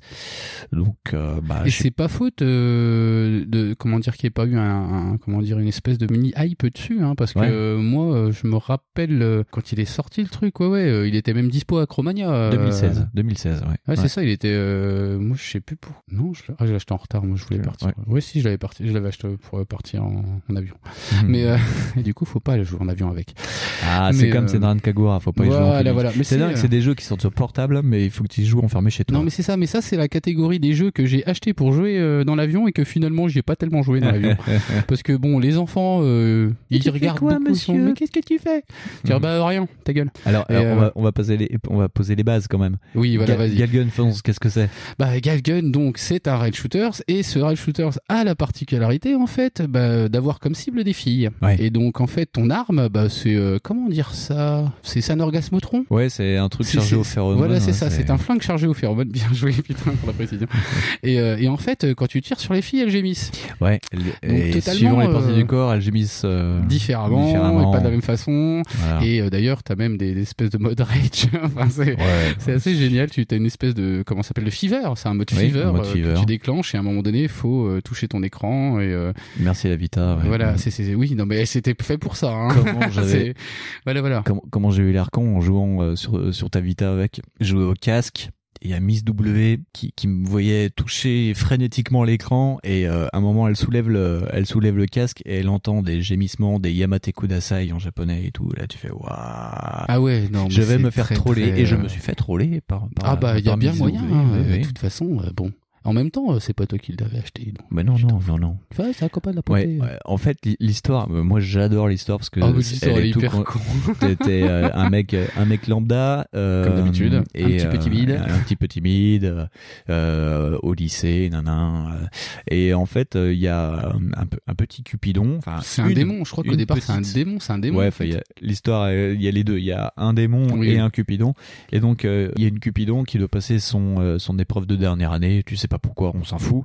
Et donc en gros elle te voit parler avec deux nanas, elle dit tiens, je vais lui lancer une flèche, ça est bien parti, comme ça il pourra avoir une romance avec l'une de ces deux filles les filles, c'est une grande sœur et une petite sœur, quoi. Oui, c'est les deux autres programmistes. Et le problème c'est que en même temps elle voit un démon qui commence à foutre le zbeul au milieu du lycée, et voulant tirer sur le démon, elle surcharge non pas son arc parce que c'est un Cupidon japonais, donc elle surcharge son blaster et elle envoie toute la purée sur le héros.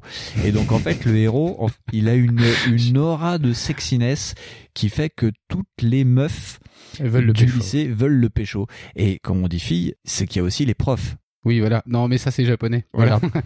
Et avouez-le, bande de petits cochons, vous avez tous rêvé que ça faisait ça. Et donc, en fait, l'ange, pour se racheter, vient te voir et te dit, bon, j'ai te filé mon flingue à phéromone, et maintenant, en fait, pour que les filles soient plus attirées par toi, faut, en gros, qu'elles aient une surcharge d'euphorie.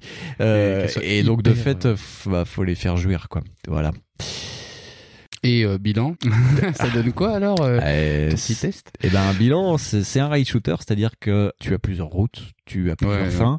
Mais ça se conforme complètement à la règle du rail shooter, c'est-à-dire que tu changes les zombies, tu mets des nanas à poil, en plus c'est pas des nanas à poil, c'est des nanas, et qui couinent un peu, tu sais la petite loli japonaise, oh là là, kuinasai, voilà. Et mais tu sais, tu fais bien la lycéenne japonaise. Ouais, c'est ça, c'est ma voix. Mais tu vois ce que je veux dire, c'est qu'en fait vraiment si tu changeais, que tu mettais des zombies ou des vampires, pareil, ça marchait pareil. Le problème c'est que le propos lolesque du truc, c'est d'avoir pris cette cette idée-là. Ah bah, non, et tu te marres, mais vraiment, ouais. Tu te marres. Moi, je sais pas, les premiers runs que j'ai fait là-dessus, j'étais mort de rire, quoi. Je faisais pas du tout pour la complétion, je faisais parce que c'était rigolo. Et puis tu peux choisir plein de chemins. Entre chaque mission, t'as un téléphone portable où tu peux regarder pour avoir des quêtes annexes, acheter du matos et tout. Tu peux acheter du matos, tu peux débloquer des trucs. Et à chaque fois, t'as l'ange qui dit « Et maintenant, où on va ?» Et elle te montre des salles. Enfin, ça se passe en une journée dans un lycée. Elle te dit « Tu veux qu'on aille où ? En salle d'anglais ou à la piscine ?» Quel homme normal va aller faire une mission dans une salle d'anglais? Donc, okay. Tu vas à la piscine. Voilà. Et donc, tu tires sur des filles en maillot de bain. Voilà. Et c'est comment dire, j'ai envie de comparer un peu avec Senran. Oui. C'est du coup le postulat débile sert au jeu. Oui, je trouve que contrairement à Senran où justement c'était une excuse pour bastonner de façon complètement archaïque des nanas, enfin des méchants. Ouais.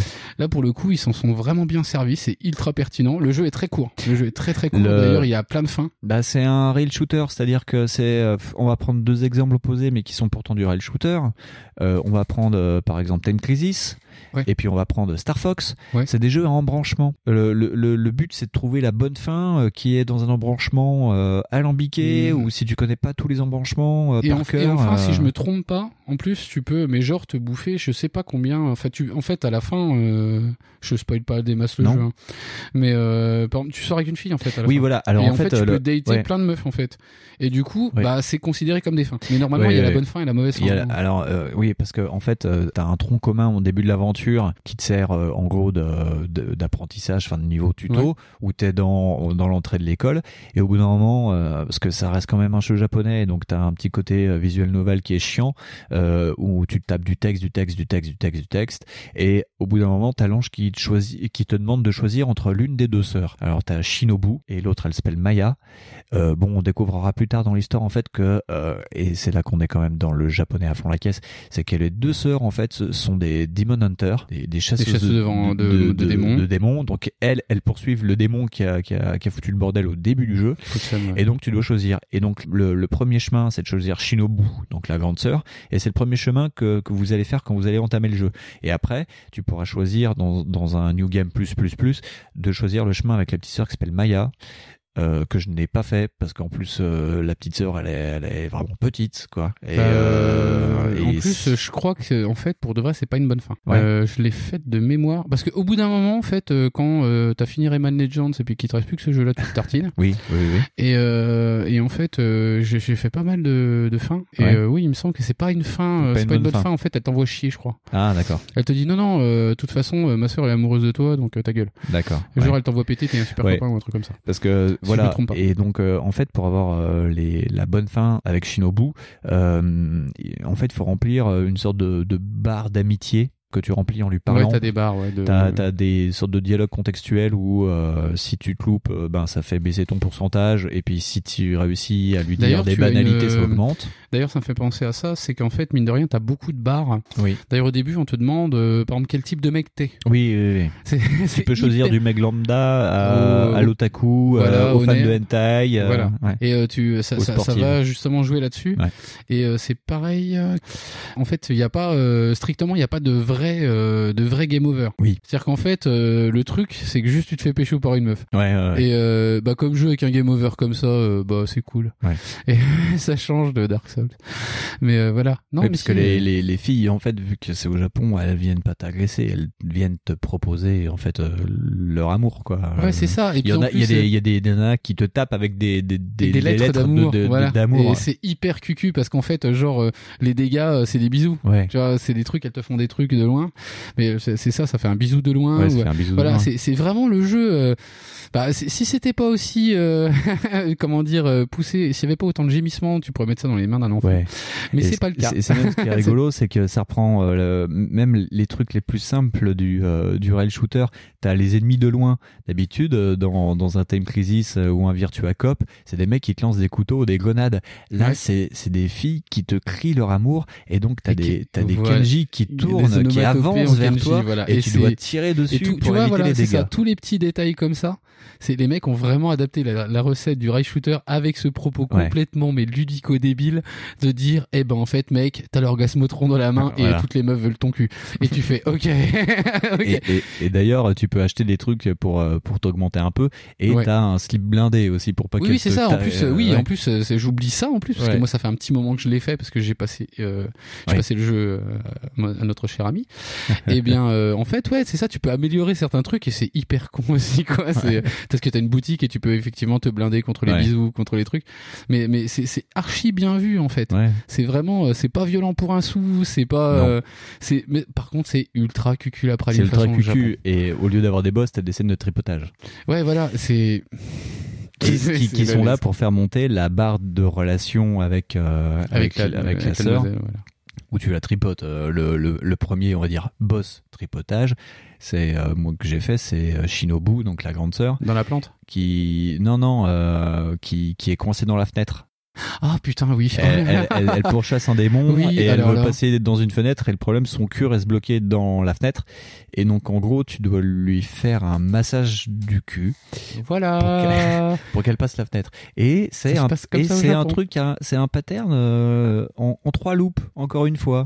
Tu dois tirer sur des petites étoiles, après tu dois lui masser les fesses, après ça recommence, après machin. Waouh,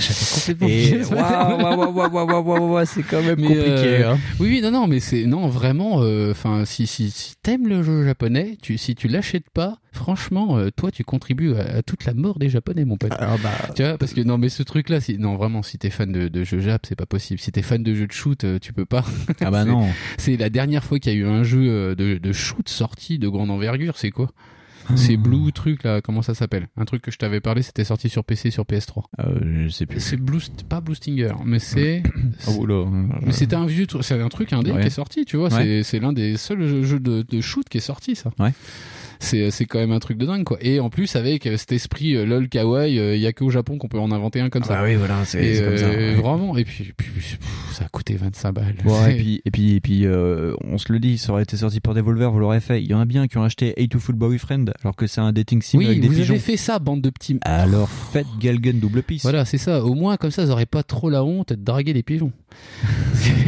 Non, c'est vraiment... Si vous avez un peu d'argent et que vous avez une Vita et que vous vous dites tiens, ça fait longtemps que j'ai pas joué à la Vita. D'ailleurs, c'est un des défauts en fait du jeu, c'est d'y jouer sur Vita. Oui, parce que moi je renforce beaucoup la logistique de la Vita parce que c'est une console que j'aime bien. C'est une console qui est très très mal aimée en général. Tout le monde te dit qu'il y a pas de jeu, c'est pas vrai. Après, il y a pas de gros jeux comme j'attendrais moi. Mais du coup je me suis un peu rabattu sur les jeux japonais et du coup Gal Gun c'est une très bonne surprise, c'est très très bien et évidemment qu'il faudrait y jouer avec un flingue, moi je me souviens que sur PS3 le premier Gal Gun, je me souviens du test qui avait eu lieu sur No Life, je crois que c'est Moguri qui fait maintenant le Cozy Corner qui avait testé ça et tu pouvais jouer au PS Move. Alors je sais ça, pas par si contre ça devait être sympa. C'est typiquement dans l'idée. Après je conçois que jouer chez toi avec ton écran et avec whatever, tes enfants, ta famille, tes parents, ça va faire du bruit, ça va être bizarre et même peut-être tes voisins. Ouais. Donc ça va être chelou. Ouais. Mais par contre, pour moi, le support de la Vita est génial pour ça. Parce que tu prends ton petit casque, tu branches le truc, tu joues dans le canapé. Nickel. Voilà, personne va t'embêter avec ça. Non. Hein, et puis après. Au pire le chat. Voilà, ou le chat chien. Qu'est-ce que tu fais, c'est kawaii. Ouais. Salut. Voilà, ou le chien, mais le chien régulièrement te fait chier. Mais voilà, je conçois le truc. Mais après, c'est vrai qu'il faudra avoir un flingue. Mais sur Vita, ça s'y prête à mort. Ouais. On a juste une petite déperdition parce que les sticks sont pas foncièrement faits pour ça. Mais non. Et puis c'est moins rapide parce que quand tu bouges au stick, quand tu dois faire un geste où tu dois balayer l'écran pour aller chercher un ennemi qui est de l'autre côté de la diagonale, c'est moins instinctif, c'est un peu plus long, mais. On peut lui pardonner. Mais comparé à la maniabilité à la rue de Senran Kagura, si vous voulez, c'est mieux foutu. Mais c'est inhérent à la console. Ouais. Après, voilà. Mais sur Vita, ça reste un jeu très bon en fait. C'est pas un souci. Non. Vraiment, moi j'ai pas eu de problème. Si toi t'as eu. Non, j'ai pas eu de problème. Voilà. Non, j'ai pas eu de problème. Non, j'ai pas eu de problème juste avec ma femme. Voilà, c'est tout. Mais t'as toujours des problèmes avec la gente féminine à ce moment-là quand ils jouent. Je veux dire, moi ma sœur a regardé par-dessus mon épaule. Ma mère, les gens dans l'avion, le petit vieux qui est à côté de moi, il a fait qu'est-ce qu'il fait le mec. Voilà. Donc oui, faut pas y jouer en public à ce truc. Bon. Non mais moi le problème que j'ai eu avec Miss Boulet, c'est pas qu'elle trouvait ça pervers, c'est juste qu'elle me disait encore mais tu joues encore à un truc débile quoi. Voilà. Oui. En fait, j'ai l'impression que ma femme attend le jour où je jouerai un jeu de qualité, qui ne soit pas Zelda, parce que je la saoule aussi avec Zelda. Mais un jeu de qualité, c'est quoi? C'est un jeu de qualité, Gal Gun. Oui, c'est un jeu de qualité. Mais un jeu de qualité, tu sais, qui reste dans le cadre. Je sais pas. Je sais pas comment dire. C'est assez particulier. Donc après, oui, il faut aimer le genre japonais. Vous êtes joueur de Destiny déjà, qu'est-ce que vous foutez là? Et non, je troll. Vous pouvez jouer à Destiny, c'est pas un problème. Pas, c'est pas notre pognon. Ouais. Faites ce que vous voulez avec votre PS4. Et non, mais enfin, après c'est pareil, il faut un peu de curiosité intellectuelle, Il faut un peu de curiosité à ce niveau-là pour y jouer, quoi. Ouais. Parce que déjà tomber dessus, c'est chaud. Voilà. Mais moi, j'ai très aimé. Voilà. Eh ben, nous avons très aimé, nous vous le recommandons. Et puis, on espère juste que le mois prochain, on vous parlera d'un autre jeu sans boobs. On va essayer de jouer un autre jeu sans boobs. Promis, on va essayer. Promis, on va essayer. Parce que c'est pas facile, parce que voilà. Parce qu'on a que ça. Non, on n'a pas que ça.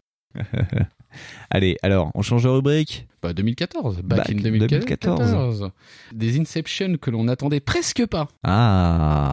Compliqué comme titre. Compliqué. Presque pas une blague. Qu'est-ce qui se cache derrière ce titre? On va mettre un petit peu en avant trois petits jeux sympas, tout ça. Donc Metal Gear Ground Zeroes, grand jeu. Destiny. On en parle. Et de Watch Dogs. Destiny, pas du jeu, mais de la com de Destiny. Oui, non, parce que... Ouais, faut pas déconner non plus. Est-ce que tu veux quand même qu'on commence par Ground Zero? Vas-y, on va commencer par Ground Zeroes. Donc pas qu'en 2014. Ground Zeroes, rappelez? Ouais. Non, hein. Non, enfin si. Si, les gens s'en rappellent. J'ai fait un sondage au tout début quand on a lancé Backlog, où j'avais demandé aux gens, en gros, ce qu'ils pensaient de Ground Zeroes, donc de Metal Gear Solid Ground Zeroes. Et j'avais demandé aux gens, est-ce qu'il faut jouer à Ground Zeroes avant de lancer Phantom Pain? Et j'avais mis une réponse genre oui, genre oui mais non, et ou pas du tout, on s'en fout, c'est une démo trop chère. Et les gens m'avaient dit qu'il fallait impérativement faire Ground Zeroes avant Phantom Pain, mais à 70%, un truc comme ça. Oui, c'est ça, à 73 ou un truc comme ça. Mais oui, mais en fait, si t'es, si tu veux le suivi de l'histoire, toute l'histoire, tous les trucs, tout le bidule de Phantom Pain, il faut que tu le fasses. Ouais, mais il faut avoir tout fait avant aussi. Mais c'est pareil, ça veut dire que dans Ground Zeroes, tu vas habiter là-bas. Ouais. Parce qu'en fait, tu vas pas faire juste le run dans le truc principal, ça veut dire que tu vas t'amuser à faire tous les trucs annexes. Donc après, c'est comment on te le vend qui est dégueulasse. Voilà. Parce qu'en soi, tu devrais le faire. Tu devrais le faire. Mais c'est pour ça j'ai loupé des trucs en le faisant pas. Parce que je suis un connard. T'énerve pas, c'est bon, t'énerve pas. Parce que je suis un énorme connard et que je pars du principe que ce genre de cadeau-là, par exemple, il y a pas 10 ans, on te le filait. Oui. Et maintenant, en fait, pour te mettre l'eau à la bouche, faut payer 30 balles. Et je trouve ça abusé. Ouais, c'est pour ça qu'on l'a mis dans cette rubrique-là. C'est parce que... il a été défendu. Considère que voilà. Moi je considère. Après, moi j'y ai pas encore touché. Oui. Moi je trouve ça que d'un point de vue comesque, avec Destiny, c'est des jeux qui nous en ont mis plein les yeux pour pas grand chose. D'un point de vue commercial, Ground Zeroes, c'est pas une erreur. Les mecs ont réussi à le vendre. C'est une enculerie quand même. Ça reste une belle saloperie. Ça reste une map et tu peux multiplier les objectifs annexes que tu veux sur une map. Ça reste une map. Ouais. Donc sinon, en fait, on peut aussi dire que les deux maps pourries que les mecs vont vendre sur Call of Duty, les modes zombies vendus 15 balles, des fois 20, les flingues rajoutées parce que oh là là, c'est trop cool, ou les season pass, c'est bien. Oui. Après, c'est pas le problème. Là, le truc, c'est qu'il y a quand même un minimum de contenu. Effectivement, si vous êtes ultra fan de Kojima, on va jamais vous jeter des cailloux, quoi. Parce que effectivement, t'as des détails. Oui. T'as des détails que moi j'ai pas vu dans Phantom Pain. Du coup, je suis un petit peu niqué avec ça. Ouais. Mais ça va pas me couper. Les gens, moi j'ai vu ça. J'ai parlé avec des gens que je pensais ultra fans de Metal Gear Solid, qui se considèrent comme ultra fans de Metal Gear Solid et qui n'ont rien compris à Ground Zero. Pourquoi ? Parce qu'ils n'ont pas fait Peace Walker. Mais déjà, à mon sens, si t'es ultra fan de Kojima, d'où t'as allé louper Peace Walker. Mais déjà. Parce que Peace Walker il est sorti sur PSP. Mais il est sorti sur PSP, mais Kojima dans Konami, putain la vache, j'ai presque les mêmes lettres. Moi, je me remarque, il est fou. Mais par exemple, Konami, dans sa grande générosité, a sorti un remake HD. Oui, et il était dispo sur Xbox et sur PS3. Ouais. Donc si tu voulais le faire en belle qualité, nanani nanana, machin truc FPS, tu pouvais le faire sur ta console. Et c'est pas un problème. Mais... D'ailleurs, c'était pour pallier ça, en fait, cette erreur-là. Bah oui. Mais d'ailleurs, c'était rigolo quand. Parce qu'à la base, Kojima considérait le MGS5, c'était le Peace Walker. Oui, enfin, c'est ce qu'il disait dans les codes. C'est ce qu'il disait à l'époque. Ouais, non, mais d'ailleurs, très bon jeu. Et d'ailleurs, ce qui était rigolo, quand il y a eu les premières images de Ground Zero au VGX de mémoire, il montrait le personnage de Tico, le petit garçon qui écoute la musique avec son casque là, sur son radio-cassette. Ouais. Et tout le monde a dit « Waouh, mon Dieu, c'est Raiden John et tout ». Quand t'as joué à Peace Walker, bah, tu sais que non. Bah non. Et tu sais où t'es dans la chronologie. Et, non, à mon sens, tu loupes plus de trucs si tu joues pas à Peace Walker que si tu loupes Ground Zeroes. Et Ground Zeroes, ça reste une énorme démo. C'est, par exemple, je me rappelle de la démo qui a été filée dans Zone of the Enders de MGS2, et tu avais une grosse partie du tanker déjà dedans. Enfin, t'as une grosse partie. Ouais. C'est pareil, quand tu vois le tanker, c'est énorme. Oui, bien sûr. Parce que l'introduction, bah, c'était une démo aussi, faut dire. Mais maintenant, aujourd'hui, en fait, ça sortirait en 2017. Et ben, en fait, toute la partie du tanker serait vendable à 30 balles. Ouais. Donc, après, c'est, comment dire, je comprends le coup des fans. Je suis ultra fan aussi de plein de conneries, tu vois bien. Ils nous auraient vendu ça en disant ce n'est pas une démo, c'est un jeu épisodique. Oui, non, mais d'accord. Kojima avait laissé planer le doute jusqu'au bout, à l'époque sur MGS5 en disant attention, c'est quelque chose à suivre, nous allons faire du jeu épisodique. Et il n'a pas fermé la porte avec sur ses productions. Death Stranding, ça part sur un autre délire, mais il n'avait jamais fermé la porte à dire le niveau des épisodes, c'est sympa parce que ça permet de financer peu à peu un jeu complet. Faire mon petit pote, je sais pas si t'as déjà vu les séries, mais y a eu des problèmes comme ça au niveau continuité. Donc en général, une œuvre continue, si tu la veux continue, faut la faire d'un coup. Puis Kojima, il aime tellement se perdre dans sa tête qu'il faut qu'il fasse un jeu brut. Non, mais il se perd déjà comme ça là, et puis en plus il se perd pas tant que ça, le petit malin, parce que bon, c'est cool, il a vu les 5 films de SF qui sont sortis, puis en fait non, parce que en fait ce que tout le monde prend pour souvent du génie, en fait c'est souvent ça, c'est de l'inspiration, et il y a pas de mal à ça, il y a pas de mal à ça. Mais le mec clairement, quand tu n'as pas toi quand t'as pas les bases culturelles du truc, c'est facile de dire waouh, c'est trop la classe. Bah non, c'est pas trop la classe, mon pote, c'est l'entrée en matière de Terminator en 84. Donc vas-y. Oui, c'est vrai. Voilà, après si tu veux, c'est ça le truc. Vrai. Alors que le mec sache s'en servir, c'est indéniable. Mais enfin, on le survend un peu. Mais après là, je pense qu'on digresse un peu. Sur Ground Zero, effectivement, il y a peut-être eu un peu trop de débat là-dessus. Ouais. Et effectivement, à 30 balles, c'était ultra abusé, mais quand t'es fan, et que tu vas voir tous les moindres petits morceaux, puis connaissant en plus tout ce qu'il y a eu sur MGS, le moindre petit fait, la moindre petite cinématique, le moindre petit objet des fois est analysé dans le jeu. Tu te dis putain, les mecs vont interpréter le truc, donc bah laissons-les faire, c'est pas grave. Mais enfin, c'est pas le fait de vous le vendre à 30 balles qui va faire avancer le média, mais clairement non, pas. Non, c'est dommage parce que tout le monde avait crié pas au génie mais il y avait une partie des gens qui disaient non, parce qu'en plus, c'est ça pas mal, ça permet de faire un gros tuto. Ah non mais enfin c'est pareil, tu commences à faire un jeu à deux vitesses du coup. Oui, parce que si tu commences à justifier ça par un tuto, est-ce que en fait au final ça correspondait pas mal de ce que j'ai vu, ça correspondait pas mal au jeu final. Kojima d'ailleurs l'avait vendu comme ça, ce genre je vous ferai pas de tuto dans Phantom Pain, tout le tuto en fait ce sera Ground Zero. Ouais, enfin ça c'est une blagounette parce que en fait quand toi tu fais ça veut dire que les mecs qui vont acheter MGS5 ne connaissons pas le truc qui est sorti avant, parce que il y a des mecs qui sont capables de pas l'avoir vu, non sérieux, il y a des gars ils lisent pas de magazine ni internet, vont dans le magasin, ils achètent le jeu parce qu'il a l'air cool, voilà tu vois, et tu dis donc tu vas te couper de la base de ces gars-là. Alors qu'en fait, le MGS5, si je me trompe pas, je crois que c'était le meilleur vendu en fait. Oui. Donc voilà. Mais non, le Ground Zero, c'est une blague. C'est surtout de la com, ce qui t'a fait le mec. Te dira, c'est du tuto. Mais de toute façon, le système de jeu était plus ou moins identique. Ouais. Tu pointais, tu piquais les trucs comme tu fais dans le 5. Il n'y a pas de souci avec ça. Mais ça a permis de faire des beaux trailers. Non, c'est pareil. Tu vois, c'est tout le délire de te dire, il y aura deux jeux en fait. Il y aura Ground Zero et MGS5. Et Ground Zero, c'est clairement pas un jeu complet. Non. Enfin, en aucun cas, ça peut être un jeu considéré d'une grandeur comme celui de Phantom Pain. C'est pas possible. Mais oui, et puis moi, je n'aime pas ce genre d'attitude-là, commercialement. Non, c'est con. Parce qu'en plus, ils n'ont même pas sorti un pack derrière. En plus, ça aurait pu faire une sorte de gothi avec les deux dedans. Voilà, à la sortie de Phantom Pain, t'aurais pu faire un truc. Mais non, même pas. Après, oui. Je sais qu'on n'est pas spécialement d'accord là-dessus, mais c'est pareil. Si on est d'accord, enfin, moi j'attendrais d'avoir mis les mains dessus. Mais je trouvais ça rigolo, moi, d'un point de vue comme ce qu'ils en ont fait. On n'est pas là pour tracher sur le jeu en lui-même, mais oui, moi j'attendrais de mettre les mains dessus et de le faire. Ah non, mais encore une fois, plus que Kojima, c'est les mecs qui ont édité le jeu et qui sont plus à blâmer qu'autre chose, parce que j'imagine que lui, au final, il a dû s'en accommoder, tu vois. Lui, il a pas eu tellement les mains sur le truc, hein, à mon avis, tu vois. Et je t'ai passé un article, je sais pas si t'as eu le temps de le lire, sur Julien Merceron, oui, qui a balancé. Oui, que c'était pas prêt du tout, qu'en fait, que c'était, qu'en gros, Ground Zero, c'était une espèce de grande répétition avant le showrun, quoi. Le jeu ne marchait pas. Tu fais sans déconner, les mecs, ils étaient pas prêts. Ils étaient pas prêts. Phantom Pain, ils avaient pas testé l'open world et l'IA, donc Merceron a dit non, mais attends, il faut que le Fox Engine puisse marcher un minimum. Votre jeu, là, Ground Zero, il marche sur 360 et PS3, mais pas sur One et PS4. Il faut faire quelque chose. Donc, il a tout jeté Phantom Pain à la poubelle et ils ont bossé comme des cinglés sur Ground Zero pour sortir un truc, quoi. 9 mois. Ouais. De ce que j'ai compris. Donc en plus, à l'éclairage de ça, tu te dis les mecs se sont commercialement foutus de la gueule du monde. Ils sont venus te dire oui, ils vont utiliser deux jeux, tu vas voir, c'est une introduction.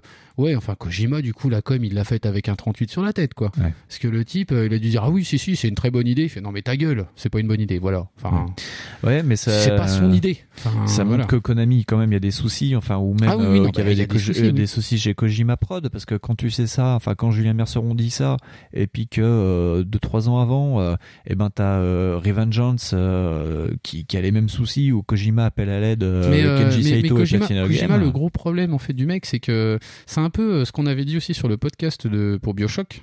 Ouais. C'est-à-dire qu'il y a beaucoup de latence en fait. Ouais. C'est-à-dire que les types cherchent les trucs, essayent de faire plus parfait, recommencent les protos, et du coup, si les mecs ils sont pas encadrés, bah ces gens-là en fait, c'est des vrais purs créatifs. C'est-à-dire que les mecs, la gestion, ils en ont rien à carrer. Et ben les mecs, ils vont mettre 7 ans à te faire un truc que d'autres gars rationnellement feraient en 3. Ouais. Bah ouais, mais ça c'est l'aléatoire du créatif. Ouais. Ça si tu veux. Donc et de ce fait, on attend un jeu entre Kojima et Ken Levine. Oula, oui. Voilà. Qui va mettre 17 ans. On va peut-être parler de Destiny. Ouais, on va parler de Destiny, de sa com assez rigolote. Tu la connais un peu plus que moi, tu peux peut-être un peu plus introduire. Destiny, Destiny, c'est quand même une histoire qui remonte à 2012, hein, où c'est un jeu en fait qui a leaké suite une class action entre Bungie et Microsoft, je crois, un truc comme ça. Où, si je me gourre pas, ouais, il y avait une scission en fait entre les mecs qui faisaient Halo, donc Bungie et Microsoft. Il y avait un souci. Putain, mais vraiment, je saurais pas dire. Autant je me souviens du coup avec Electronic Arts et Treyarch. Treyarch. Autant je vois pas pour Destiny. Voilà. Donc on va faire un bond dans le temps. Le Destiny donc sort en 2014, mais un an avant, s'est passé quelque chose sur les internets un peu particulier. Vous avez pu voir arriver sur tous vos sites des reportages sur Destiny. En effet, Bungie a envoyé la sauce, enfin, a surtout envoyé un Airbus pour aller chercher toute la presse française, les emmener à Seattle et leur demander de faire un magnifique publi-mercial sur Destiny, ou comment lancer une machine de guerre qui était déjà un peu lancé avant, parce que pendant un an avant, il y avait eu déjà 2-3 news en disant Bungie quitte Halo, attention Bungie prépare un truc. Et donc là, Bungie a lâché les chiens, ou plutôt lâché la presse française. J'ai rien contre la presse française, mais sur ce coup-là, ils sont tous à taper. Parce que, par exemple, pour Gameblog, c'est le sacro-saint Rahan qui est quand même bien remis sur le devant de la scène maintenant en disant « Oh, Rahan, il est gentil, Rahan, il paye pas son cul. » Et ben Rahan, il a fait un publi-mercial en je ne sais pas combien de signes. C'était assez impressionnant quand tu relis l'article de Gameblog où il dit oui alors Destiny, univers merveilleux avec un level design magnifique et tout.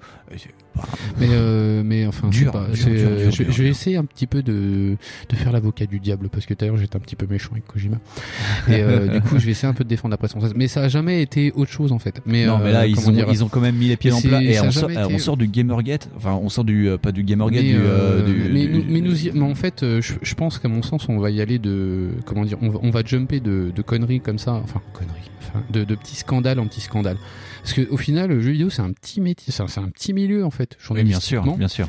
Et les mecs, ils sont toujours entre deux. T'as même souvent des journalistes qui, entre deux chômages, les mecs, ils sont community manager pour un éditeur. Ouais, ou après ils partent bosser pour des grosses boîtes. Voilà, c'est ça. Et t'as toujours une espèce un petit peu de collusion. Et c'est une partie, comment dire, c'est particulière du journalisme. Si tu veux, eux, par exemple, les accords de Munich. Pour l'éthique du journalistique, c'est les accords de Munich qu'on appelle ça ? Ah ouais, là je suis perdu peut-être. Tu sais, t'as une espèce de déontologie, d'éthique, de règles qui sont faites et par exemple les journalistes jeux vidéo ben, quelque part, c'est moins grave. Tu vois, oui, quand sûr. Par exemple le mec de M6, tu vois, par exemple Dominique Chapat, te fait un publi mercial qui s'appelle Turbo, oui. et qui y va avec son cache-caille, et qui va au Maroc découvrir ouais. Rabat, Casablanca, et te dit regardez, vous voyez cette super voiture, ce qu'elle fait, oh là là, dis donc, elle a 500 machin. C'est exactement le même genre oui, de mais c'est exactement la même chose. Voilà, c'est exactement le même truc. Bien. Et demander, par exemple, demander à des mecs qui comme métier de critiquer bah, du matos au final. Ouais. C'est non, assez chaud. C'est moi, assez ce chaud. Que je trouve assez délicat dans cette histoire, c'est que j'ai dit Gamergate tout à l'heure, je me suis trompé. Je parlais du Doritos Game. Le Doritos Gate, ouais. On s'est pris un an de shitstorm, mais stérile au possible, et pour surtout, déboucher sur la com de Destiny. Mais c'est surtout, moi, ce qui me dérange, c'est comment propulser un jeu sur le devant de la scène. Même sans ça, enfin, c'était les mecs d'Halo, ils auraient réussi un carton planétaire, c'était pas gênant. Mais là, c'est quand même faire la manche et dire à la presse, putain, les mecs... faites-nous de la pub, il faut que notre jeu se vende. C'est pas, en fait, en plus, c'est pareil. Il y a plein d'autres émissions qui en parlent vraiment mieux que nous. Et par exemple, parce qu'en plus, ils s'en sont du milieu, donc en plus, ils en ont croqué, donc ils peuvent faire leurs excuses qu'ils veulent. Et par exemple, t'es obligé à des moments, parce que le journalisme jeu vidéo, maintenant, c'est à la marge. Tu vois, c'est aujourd'hui ce qui va faire que tu vas vendre ton jeu ou quoi, c'est de le filer à PewDiePie. C'est non, mais. C'est un raccourci sûr. Débile, non, mais aujourd'hui, par exemple, tu vois, par exemple, le petit Trollolo, enfin le petit Trollolo, c'est méchant pour le Trollolo parce qu'il a quand même le courage de venir avec sa vidéo. Ouais. C'est le mec qui fait sa vidéo par exemple, sur Call of Duty et qui reçoit son pack à 150 balles. Ouais. Ben, lui, en fait, ils vont le payer avec ça. Et ça coûte vachement moins cher en com. Aujourd'hui, en plus, ils ont une ascendance comme prescripteur qui est assez dingue. Ouais. Et tu te dis, putain, là, c'est le dernier champ du signe qu'ils ont dû faire, tu vois. Parce oui, que, bien sûr. Parce qu'aujourd'hui, faire une com pareille, sur d'autres trucs, comment dire, ça va être au mieux gâcher du pognon. Parce qu'avec le même pognon, les mecs, ils auraient pu carrément repeindre la Lune avec le logo du jeu, tu vois. Ah bah, d'ailleurs, pour un jeu qui se passe en partie sur la Lune, oui, ils auraient pu le faire. Non, mais c'est une machine de guerre qui a lancé, c'est des articles là, et puis, faut voir que c'est qui pareil. Ont lancé tout un système médiatique. En plus, soi-disant, de ce que, des articles que j'ai vus, ça a coûté 100 millions d'euros, quoi. 500 millions. Ah, pardon, 500 millions. Donc, ouais. En fait, ça avoisine, voire peut-être même ça a dépassé le budget des Avengers, tu vois, niveau thunes. Donc, tu te dis quand même, les gars, ouais, faut qu'ils fassent 2-3 trucs. Ah non, mais c'était rigolo parce que plus t'avances dans le temps, donc t'as déjà la présentation du jeu avec les présentations de artwork qui étaient pas dégueu. Ça te dit que ce sera un road trip spatial où tu pourras aller un peu partout, visiter les planètes de notre système solaire, tout et ça en coop. Et ça ment pas tellement. Non, ça ment pas tellement. Et c'est pareil, c'est pas d'une qualité mauvaise, c'est pas d'une mauvaise qualité, mais c'est comme dire d'un film de Tom Cruise, oh là là, dis donc, c'est mal filmé ça. Non, un film de Tom Cruise, il sera jamais mal filmé. Ils vont jamais prendre une Super 8 pour aller tourner un Tom Cruise, ouais, tu vois. Sûr. Bah non, Tom Cruise, il a un budget, s'il te plaît. Ouais. Donc t'imagines bien qu'Electronic Arts ou Activision, ils ont de la thune, quoi. Non, ils ont de la thune, et puis d'ailleurs, ils ont beaucoup de thune, parce que après, il y a eu la com pour dire, oui, c'est quand même un jeu qui a coûté à Activision la bagatelle de 500 millions de dollars, il va falloir que nous retombons sur nos pieds, mais par contre, c'est un investissement sur le long terme, parce que, et là, ils jouent énormément sur les mots, ils disent Destiny, pas le jeu, Destiny, et là pour durer 10 ans. Alors quand t'es joueur, tu te dis putain, j'ai acheté un jeu, ça va me coûter cher, mais toi, par contre, après, j'en ai pour 10 ans. Voilà, c'est ça, toi en tant que joueur basique, t'as lu la phrase, tu t'es dit dans ta tête, le jeu Destiny, eh ben, il va me durer 10 ans. Non, moi j'ai lu, attends, ils se foutent. Non, mais d'accord, mais parce qu'on est un peu plus vieux aussi, parce qu'on les a déjà vus arriver 200 000 fois. Oui, bien sûr. Mais le kid qui achète son putain de Destiny, là, il putain, il découvre. World of Warcraft. Voilà, tu regardes le shitstorm sur Twitter. Moi j'ai vu des mecs faire, ah ouais, il devait pas durer 10 ans le jeu. Je fais, bah là c'est loupé. Ouais. Bah ouais, non, si, la licence Destiny, oui. Et ils ont jamais menti, ouais. Non, ouais. Mais après, c'est comme dire, hey, je n'enfreins pas la loi. Quand tu fais la loi, c'est plus facile de pas l'enfreindre. Ouais. Voilà. Ouais. Donc après ce niveau-là, Destiny, c'est vrai que c'était ultra abusatoire. Mais Destiny, même si ça marche pas, c'est parce qu'il y a eu un astéroïde qui a pété en plein milieu de l'océan Pacifique. Ouais. C'est pas possible, tu vois. Parce que pour pas vendre de trucs comme ça, ouais, avec ce qu'ils ont fait comme ce qu'ils ont fait dans le jeu, dans les magazines, dans les journaux. Ah mais il y avait comme pub à la télé. Il y avait des news de partout. Ouais, je me souviens plus de tout, mais enfin à partir du moment la présentation à Seattle, c'était en septembre. Après, il y a eu les VGX en décembre, où ils ont balancé du trailer. Ouais. Le 3 où ils ont dit attention, on est en 2014, Destiny va sortir fin d'année. Ok.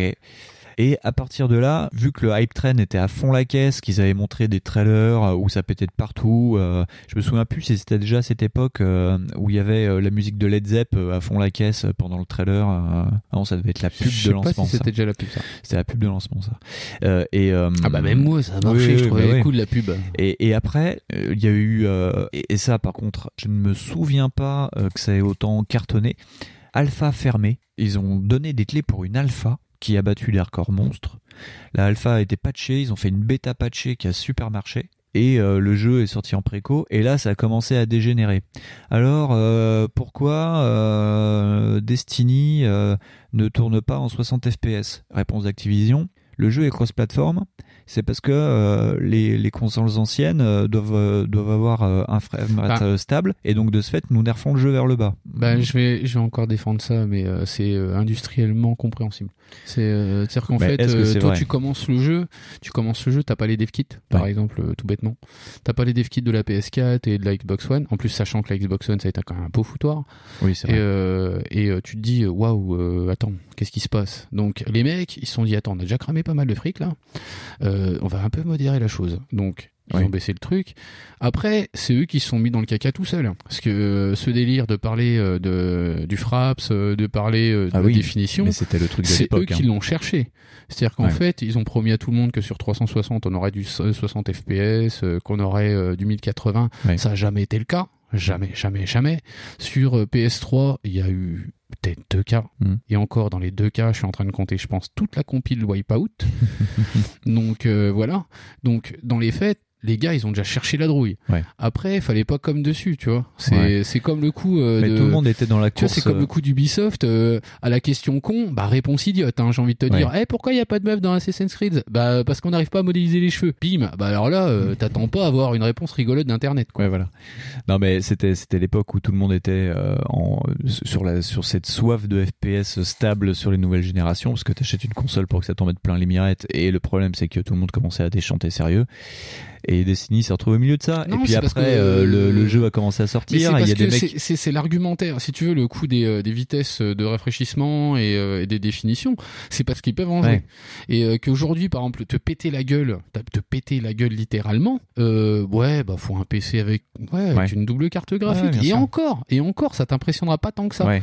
Et ce que c'est un truc, maintenant, aujourd'hui, si tu veux, t'as tellement l'habitude des images, artificielles, que de toute façon, faut y aller déjà pour impressionner des gosses. Faut une putain. Ouais, bah, déjà, faut des trucs qui polygonent bien, et puis il faut une direction artistique un peu, tu vois, un truc qu'ils ont pas trop. Donc parce qu'en général, le processeur il calcule plus vite qu'un mec imagine une direction artistique originale et belle. Ouais. Donc Et voilà, et ils sont mis tout seuls dans le caca avec leurs conneries. Hein. Maintenant, ils en sont au 4K. Et c'était, je crois, je sais plus si c'était au lancement du jeu ou pendant la bêta, où un mec commence à fouiller à l'intérieur du jeu et s'aperçoit en fait qu'il y a des éléments qui sont en DLC téléchargeables, et il commence à dire, en fait, ils ont retiré des trucs de Destiny pour nous les faire payer plus tard.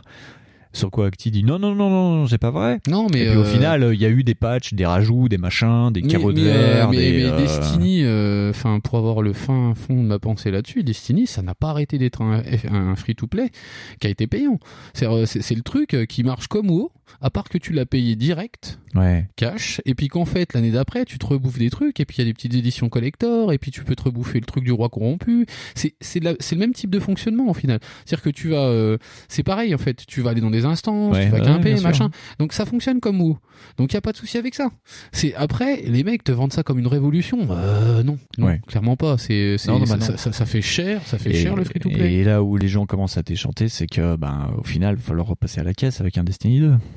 Là, c'est en même temps, j'ai envie de te dire, quand tu t'es déjà fait escroquer le doigt, pourquoi pas le bras, quoi. Donc non mais... sans juger encore une fois du truc. Tout le monde a le droit de trouver son plaisir où il veut. Il y a des types, ils sont encore en train de faire des championnats du monde sur Super NES de Mario Kart, pourquoi pas. Et nous on joue à Gal Gun, donc voilà. Donc oui, il n'y a pas de jugement de valeur là-dessus, c'est juste encore une fois comment on te le vend et comment on te le donne, quoi. C'est abusé. Et là c'est quand même un truc qui était quand même assez bien mené au final de la part d'Activision. C'est que, comme je l'ai dit tout à l'heure, Même sans ça, le jeu se serait bien vendu. Mais toute cette com boule de neige entre septembre 2013 et le lancement, qui était en septembre 2014 ou octobre 2014, je sais plus, c'était tellement gros, tellement tout le temps, tellement Destiny partout, que les gens, au final, ont acheté Destiny. Et en plus, les trailers étaient pas dégueulasses. La pub de lancement avec les Zep était pas affreuse. Non, mais même l'imagerie, quand tu la prends de loin... Ça passait même au ciné, hein. Ouais, voilà, l'imagerie, même de loin, elle est flatteuse, en vrai. Et de toute façon, si tu fais un truc moche, ça va pas se vendre. Ouais. Donc, voilà. Ouais, ouais. Donc, les mecs, ils ont un petit peu essayé de flatter les gars qui étaient perdus, là, qui attendaient un Mass Effect. Et voilà, c'est clairement le truc, hein. Voilà. Ouais. Et, mais par exemple, pour donner un autre parallèle, GTA V, moi, je me rappelle du niveau aussi. Quoi. Oh là là. Non, mais GTA 5, t'avais quasiment 8 à 10 news par jour qui parlaient de ça. Je me rappelle même. Qu'est-ce qu'on mangeait les développeurs de GTA 5 ce matin? C'est ça, non mais c'est ça. Ce matin, Dan Hauser a fait ça. Super, on est content, mec. Ouais. Trop content, quoi. Oh là là, on peut faire ça. Oh, on peut jouer avec un chien. Dis donc, c'est pas dans Fable, ça, déjà. Donc non, on ne découvre pas les techniques marketing, mais c'est juste que sur celle-ci, c'était quand même magnifique et absent de massif, 2014. Quoi. C'était ça a été le truc, quoi. Et même Sony avait utilisé ça avec le jeu dont on va parler juste derrière, c'est-à-dire avec Watch Dogs. Ils avaient fait des pubs pour le share.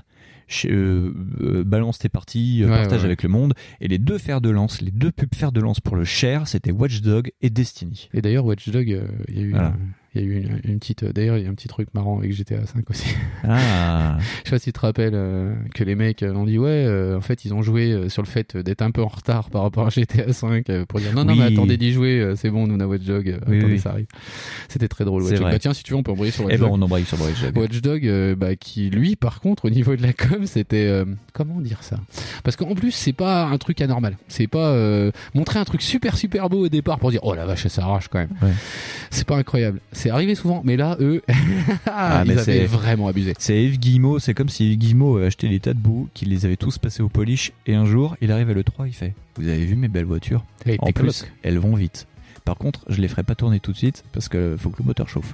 Parce que putain, la séquence où tu te dis, mais ça va tourner sur PS4, mais ça va trop arracher sa maman.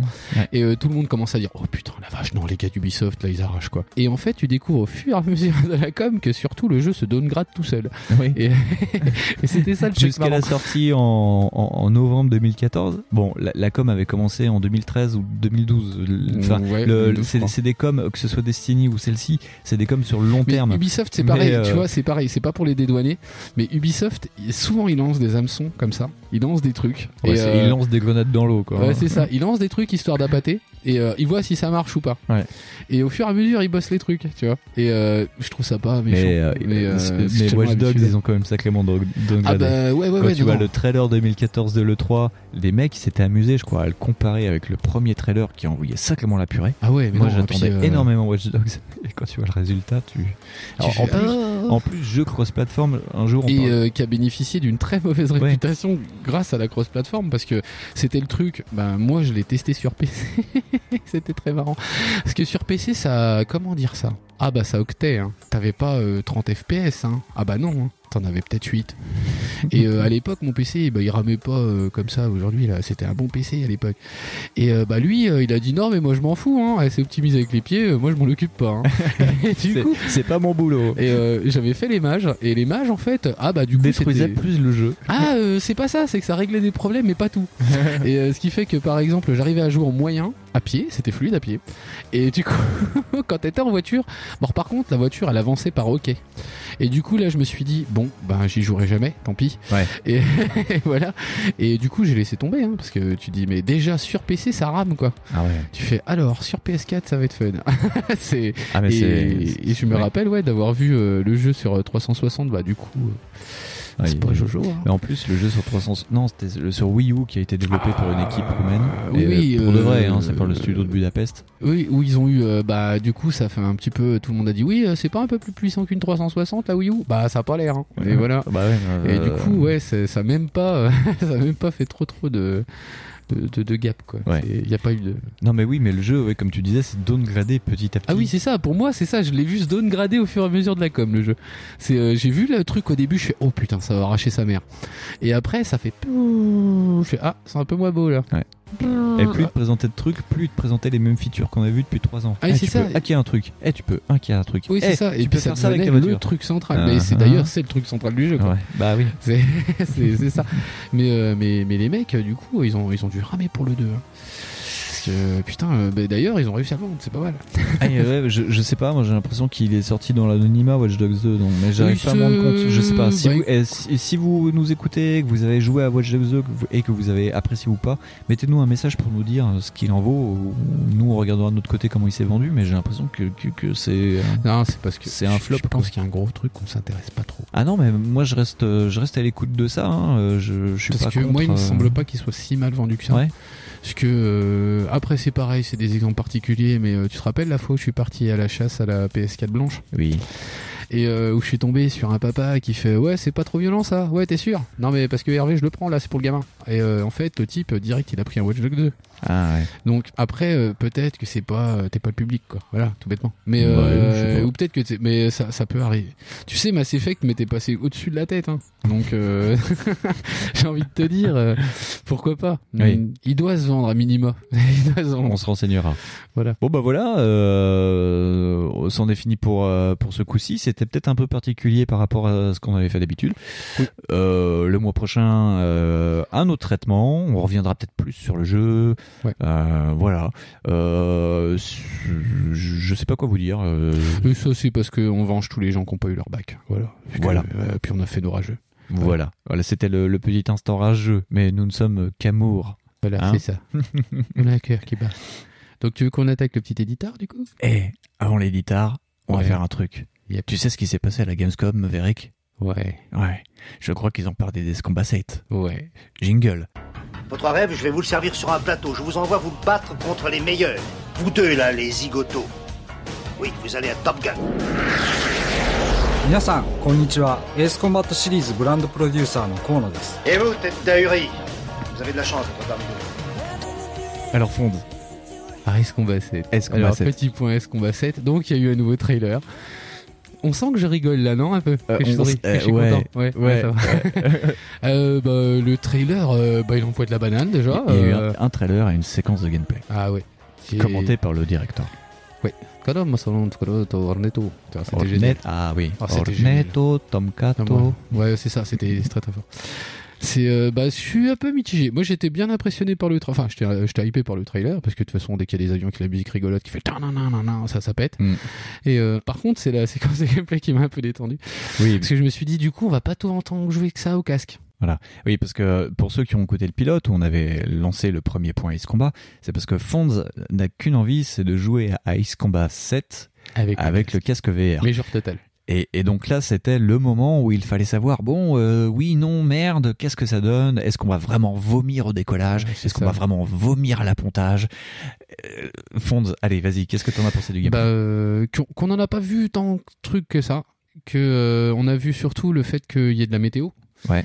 Et le fait qui me dérange un peu, c'est que Ace Combat, c'est un jeu énormément arcade. Hein. Oui. Et en fait, je vois pas trop comment tu vas te déplacer dans cette mélasse-là, sachant que t'as pas trop d'instruments. Ouais. Et je me dis, ça va être joli de loin. Ça va être joli et c'est pareil, hein, la flotte, les reflets sur le cockpit sont impressionnantes. Ça, les turbulences, ça dépote aussi. On voit maintenant, on voit vraiment la différence de gêne entre le 6 et le 7, là, vraiment, on le voit bien. Et c'est pareil, les mouvements en fait, d'avion, enfin la vitesse n'a pas tellement changé, j'ai pas l'impression que ça aille plus vite que sur le 6. Non. Et ni d'ailleurs que sur le Assault Horizon. Ouais. Et j'ai un peu la trouille que, effectivement, au casque, du coup, ça soit tranquille, pépère. Waouh, et quand même dans la vidéo de gameplay il fait 2-3 loopings et une feuille morte. Je t'avouerais qu'au casque ça doit quand même te retourner les intestins. Après voilà, faudrait vraiment prendre le casque et essayer avec, parce que le sentiment de vitesse c'est peut-être pas forcément même là sur une vidéo comme ça on va pas te montrer un truc ultra dangereux et ultra vomitif. En plus c'était une vidéo de gameplay qui était faite je pense pour les gens qui n'étaient pas à la Gamescom, parce que sur le stand de Namco on pouvait tester avec le casque. presque ce niveau-là. Donc je pense que les gens de Namco n'avaient pas envie que tout le monde filme des gens en train de vomir, tu vois.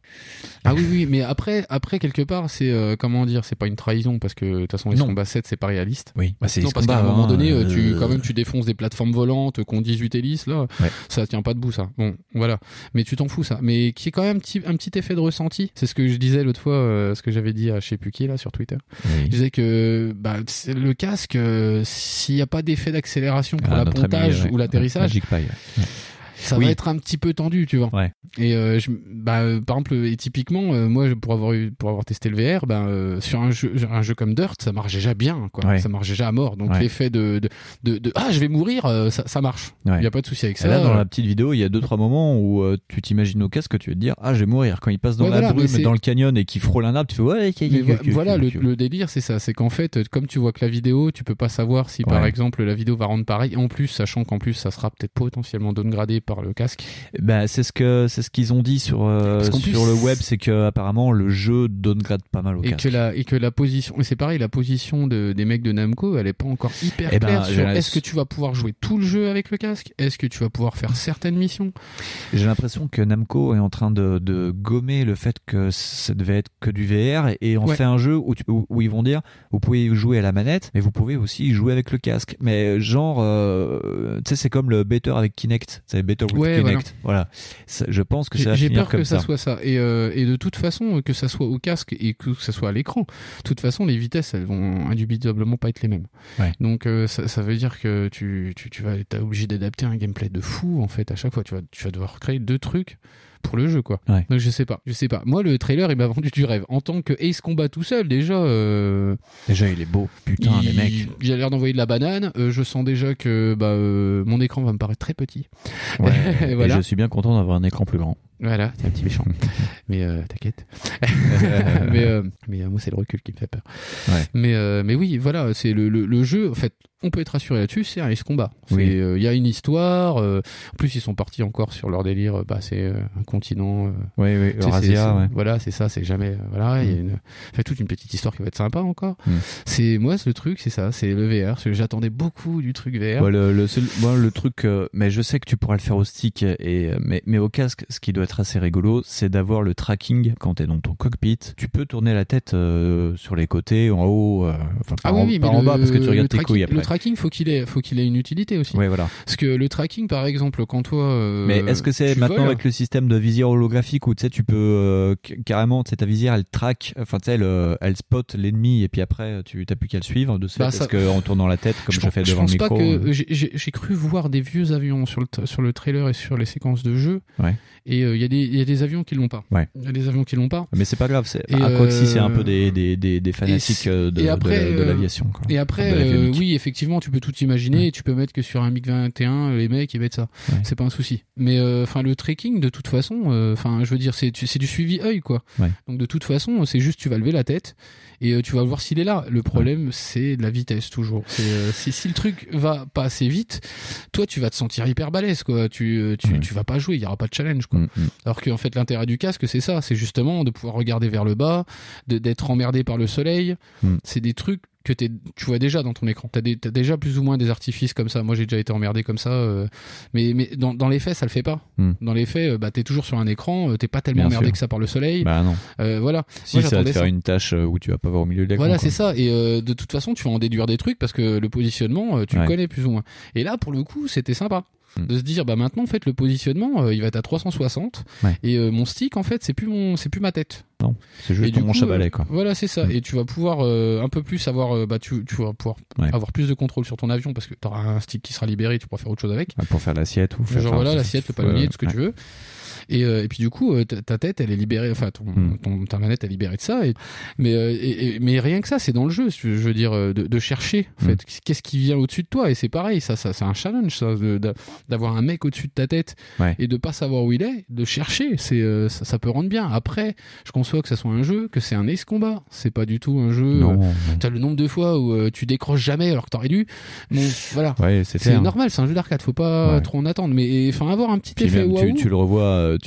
Pour ceux qui ont vu la vidéo de gameplay qui connaissent pas forcément Ace Combat, quand tu vois les figures qu'il fait coup sur coup, le corps humain, des fois, c'est pareil, si t'as pas une grosse pose shakaka, tu supportes pas le choc. C'est pareil, par exemple, il y a des trucs que tu fais dans les combats, si jamais en fait tu te mets à avoir un casque et qu'il simule vraiment le truc, tu vas gerber. Ouais. Tu vas peut-être même.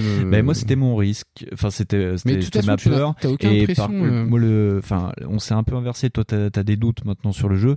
Moi je suis un peu plus content parce que je sais que sans casque ça va rendre, parce que ce sera plus une exclue PSVR. Il va sortir même sur Xbox One. Enfin voilà quoi. C'est dire. Moi je suis content que je pourrais jouer sans casque. Moi je suis déjà hyper rassuré. C'est sur le fait qu'ils ont pas, ils sont pas partis sur leur idée de faire un jeu. Ils ont sorti une espèce de free-to-play de Ace Combat, ouais. Et qui partait sur un délire, bah tiens, on va le faire essentiellement multi, vous allez voir, c'est marrant. Oh. Alors qu'en fait, dans les faits, bah faut des copains pour jouer. Ouais. Et voilà, et que bon, c'est bien le multi des fois, mais un peu de solo, c'est sympa. Avec une vraie petite histoire, parce que Ace Combat, c'est un peu l'histoire aussi, quoi, qui est importante dans le jeu. Et comment dire, et que le coup du casque, ça pouvait apporter un peu de relecture en fait justement à Ace Combat, parce que Ace Combat c'est quand même pas mal une licence qui s'est pas mal enlisée. C'est méga enlisé même. Parce qu'il y a eu un nombre incalculable de d'opus sur PS2 que personne connaît. Oui, c'est vrai. Je sais pas si quelqu'un a fait Balkan Wars, tu vois. Enfin, je veux dire, il y a énormément. Si tu veux faire des Ace Combat aujourd'hui, il y a l'électrosphère, il y en a plein. Ouais. Mais c'est Ace Combat, c'est comme Armored Core, c'est des trucs qui ont périclité sur PS2 quoi. C'est, parce que au bout d'un moment, les gens en ont marre de le voir dans le paysage et de voir que ça change pas. Ouais, ouais. Et par exemple le 6, j'adore le 6, mais c'est le dernier qui est en souvenir. mais le 6, oui, tu vois qu'il y a déjà 2-3 conneries, ça commence à saouler. Tu fais putain sérieux, c'est les mêmes quoi. Ouais. Et le casque, tu pourrais dire ah putain, là ils ont l'excuse totale pour faire un nouveau truc. Ouais. Et s'ils s'en servent pas, c'est un peu dommage. Si c'est pour faire 4 missions pourries en tant que copilote, ça sert à que dalle quoi. Ouais. Autant pas mettre le casque effectivement. Qui a envie d'être Goose ? Bah Goose. Ouais. Bon, après il devient le Dr Green donc c'est cool. Et il meurt. Ouais. Encore. Et il meurt aussi. Oh putain, il a pas de bol ce mec. Peut-être qu'il est vraiment mort. Mais ouais. Et c'est sur la mort de Goose qu'on va clôturer le petit point Ace Combat, et puis on espère en reparler rapidement, hein. Et puis vous dites si ça vous saoule. Voilà, si vous aimez pas, on continuera quand même. Mais on fera toujours pas des points FIFA. Hein. Allez. On va voir si on peut faire toujours. Ah, parce que c'est comme ça que tu fais joujou, toi? Ace Combat Series, Brand Producer no Kono deshita. Oh la vache, j'en rigole dans ma barbe. Les guitares, Fonz? Yep, les guitares, c'est est-ce que Nintendo n'en fait-il pas un peu trop? Non, tu crois? Moi, je trouve qu'ils en font beaucoup, quand même. Alors, si. En quantité ou en quantité, ils sont quantitatifs. Parce que quand même, Bowser en pimp... Ah ouais. Alors, est-ce qu'en quantité, tu veux parler des amiibo ? Auquel cas, je pense qu'ils ont déjà dépassé la norme depuis des années. Ouais. Parce que, ils vont finir par rattraper Skylanders à ce niveau-là. Je sais pas si... Attends, ils ont peut-être dépassé Skylanders. Non, c'est pas possible. Je pense que Skylanders, c'est encore une marge. Ouais. Mais de toute façon, les amiibo, t'en as en 3 versions différentes. En mode ultra collector. De toute façon, c'est pas tellement le kiff du problème. Voilà. Et donc, toi, tu voulais te parler de quoi dans ton éditeur? Ah, bah, dans Nintendo, c'est un petit peu tout. C'est-à-dire qu'en fait, Nintendo se sert un peu de son excuse de hey, vous avez vu, je suis l'historique du jeu vidéo, pour finalement commencer à bien nous la mettre aussi. Oui. Parce que, petit à petit, on commence à. Oui, parce que ça déchante un peu. Bah, c'est de notre côté que ça déchante, hein, parce que tout le monde a l'air super content de trouver les Switch. Et... Ben ouais, je comprends. Ah mais non, la promesse de la Switch, elle est géniale. La promesse de la Switch, c'est un truc que moi j'ai rêvé depuis des années. Et là voilà, tu l'as. C'est voilà. Après, il n'y a pas Dishonored. C'est comme tout le monde, hein. Achète une Switch et prends Sonic Mania. Et voilà, bah non. Non, bah non, parce que je suis un PC qui marche mieux que ça quand même. Oh. Et non, mais non, Sonic Mania sur Switch, oui, enfin. Ça te rappellera la Game Gear. Ouais, avec moins de piles. Non, mais c'est pas ça. C'est que je me sens un peu outré parce que je m'attendais à autre chose de Nintendo surtout, je pense. Ouais. Parce que le coup du, par exemple, vraiment, j'aurais jamais parié qu'ils auraient fait un live payant, un live aussi archaïque en plus. C'est-à-dire que pour parler, faut un téléphone à côté, ce qui est d'une logique implacable. Et tu peux brancher sur ton téléphone. Non, tu peux brancher en Bluetooth. Depuis ton téléphone, ton casque. Ouais, voilà. Non, mais c'est d'une génialitude. Je veux dire, bon, Là, il y a un moment donné, il faut arrêter un peu de drogue. Et, parce que je veux bien que ça soit sécurité, les enfants first, tout ça. Mais là... Mais en plus, je suis sûr qu'en plus, leur appli pour le chat, elle marche pas sur Windows Phone. Ah bah ça, en même temps, j'ai envie de te dire, le soutien Windows, il s'est déjà arrêté le mois dernier. Donc, oui, voilà. Donc là, si tu veux... il va falloir Windows... que je casse mon téléphone. Voilà. Oui, voilà, faut que tu aies une excuse là. Moi, j'ai déjà eu une excuse. Voilà, donc, t'as cassé ton téléphone. Voilà, moi, je suis déjà passé sur Android. Ouais. Je sais pas si je regrette. Donc, après le live payant, qu'est-ce qui te... Il y a doucement et sûrement l'arrivée des Season Pass. Ouais. Enfin, doucement, je suis pas sûr qu'on puisse dire ça, mais... Bah, les Season Pass arrivent petit à petit, quoi. Voilà, donc autant sur Splatoon, j'étais épaté de voir un suivi aussi dingue et aussi gratos sur le premier, et peut-être même sur le 2. Oui, sur le 2, ce sera, je pense, pareil. Parce qu'ils ont annoncé aussi pas mal de trucs. La communauté est assez soudée derrière, il faut qu'ils envoient un minimum de purée. Enfin, voilà, oui, mais je sais pas si c'est parce qu'ils ont commencé comme ça. Ah bah, quand tu commences à habituer les gens comme ça... Oui, enfin, ils avaient commencé à habituer les gens à jouer en live gratos, et puis là, ça les a pas dérangés, si tu veux. Oui, c'est vrai. Mais c'est vrai. Par exemple, là, pour le truc, c'est que franchement, ça aurait été ultra top, et là, il y avait même pas de question. Si tu veux, pour le coup du live. Mais c'est vrai que de toute façon c'est hyper épisodique. C'est vrai que bon, va y avoir les gens qui vont jouer à Splatoon et à Mario Kart et à Pokémon Tournament DX. Après il va y avoir 3 jeux où ils vont jouer au live en tous, ça va pas du tout être le PSN, ça va pas du tout être le live Sony où va y avoir des trolls de partout. Donc c'était quoi ? C'était les consoles qui te... C'est les éditions limitées. Ah oui, ça... non mais c'est tout en fait, c'est un petit peu mais tout. Tu vois, c'est un tout petit peu. C'est que je commence à être vachement moins client parce que ça commence vraiment à être des rythmes d'enculé. C'est par exemple là t'ont sorti donc la mini NES. Oui. Donc ils te sortent la mini NES et tu te rappelles du footwork que ça a été. Ah bah je m'en souviens tellement du footwork que ça a été que moi j'ai jamais reçu ma mini NES donc voilà. Je suis un peu dégoûté. Donc là c'est pareil, les mini Super NES c'est l'expectative de savoir si y en aura ou pas. On sent déjà la spéculation à 2 balles. Donc c'est moitié de la faute de Nintendo, moitié de la faute des gens, c'est surtout la faute des gens je pense. Surtout la faute des gens. Parce Nintendo a dit qu'ils avaient produit plus de mini NES. Tous Nintendo c'est comme ça, c'est-à-dire qu'en fait c'est quand même par exemple le Zelda sur la Wii U c'est peut-être le jeu qui coûte plus cher de chez Zelda, tu vois, enfin je veux dire des 2 Zelda c'est celui qui est le plus cher, ok, va comprendre, ok. Il n'y a pas d'espèce de truc normal. Parce que les gens spéculent dessus, ils essaient de faire comme Twilight Princess ou les trucs comme ça. Mais sans vouloir les payer 5 balles, enfin un Twilight Princess à 80 balles parce que la main est gauche, hein, tu vois, ça fait limite quoi. Mais c'est jouer, capitaliser que sur ça. L'édition limitée. Sur Zelda, sur édition limitée, sur les Amiibo, sur les éditions limitées, ils en sortent. Là, il y a quand même 2 annonces là, par exemple. Ouais. Ils savent déjà qu'ils attaquent les fans, mais en plein milieu du plexus quoi et direct avec une batte de baseball façon Negan, tu vois, c'est ça, tu vois, ils sortent une édition qui parle câlin aux mecs qui ont joué à Super Metroid il y a des années, en sortant l'édition collector. J'ai fait un AVC quand j'ai appris qu'elle allait sortir, mais quand j'ai vu les spéculations, j'en parlais il y a quelques temps avec Choco Bon Plan qui a un super et qui a son site de Bon Plan et qui a suivi toute la com super mini, enfin la mini SNES et Metroid 2 qui arrivait mais 2 jours après. Et il m'a dit sur la Legacy Edition, mais laissez tomber quoi, ça part en 2 minutes. Mais quoi. Pour avoir moi j'ai laissé tomber. J'adore tellement Metroid 2. Au final, j'ai pas envie de me faire un ulcère. Je vais l'acheter. Fin de surprise en podcast. Et je vais te montrer après. Et qu'est-ce que je voulais dire ? Oui, non, mais si tu veux, c'est ce rythme-là. Ouais. C'est pas tellement le fait qu'ils en fassent, parce que des éditions collector de 3DS. Il me semble pas qu'il y ait eu des gens qui soient plaints de la version Todomochi là, non, c'était quoi, Animal Crossing, il y a eu des éditions Pokémon, il y a à chaque fois c'est pas eu un souci, il y a un jeu phare, une édition limitée qui sort maintenant. Là maintenant ça commence à devenir la merde où les éditions elles sortent sans chargeur, elles sortent sans jeu, elles sont en jeu embarqué, quantité très limitée quand ils y sont. Parce qu'il me semble pas que la nouvelle 3DS XL spéciale Super NES il y a quelque chose dedans. Metroid tu veux dire? Parce qu'ils ont sorti une version Samus Aran aussi qui est tirée à très peu d'exemplaires et qui est déjà en... Oui, la version Samus Aran, elle c'est pareil, elle est déjà introuvable. Les Amiibo pareil. Les Amiibo de Metroid c'est impossible à avoir. Bah déjà ça avait fait le coup avec Bayonetta. Donc voilà. Mais tu vois toutes ces petites conneries, parce qu'en plus c'est pas spécialement plus que ça leur faute ou quoi. C'est ils veulent vendre et maximiser à mort ce qu'ils font. C'est normal et ça se comprend. Mais tout ce putain d'acharnement dessus quoi. Et en plus les mecs ils augmentent le rythme, ils augmentent la cadence des sorties de collecteurs. Ouais.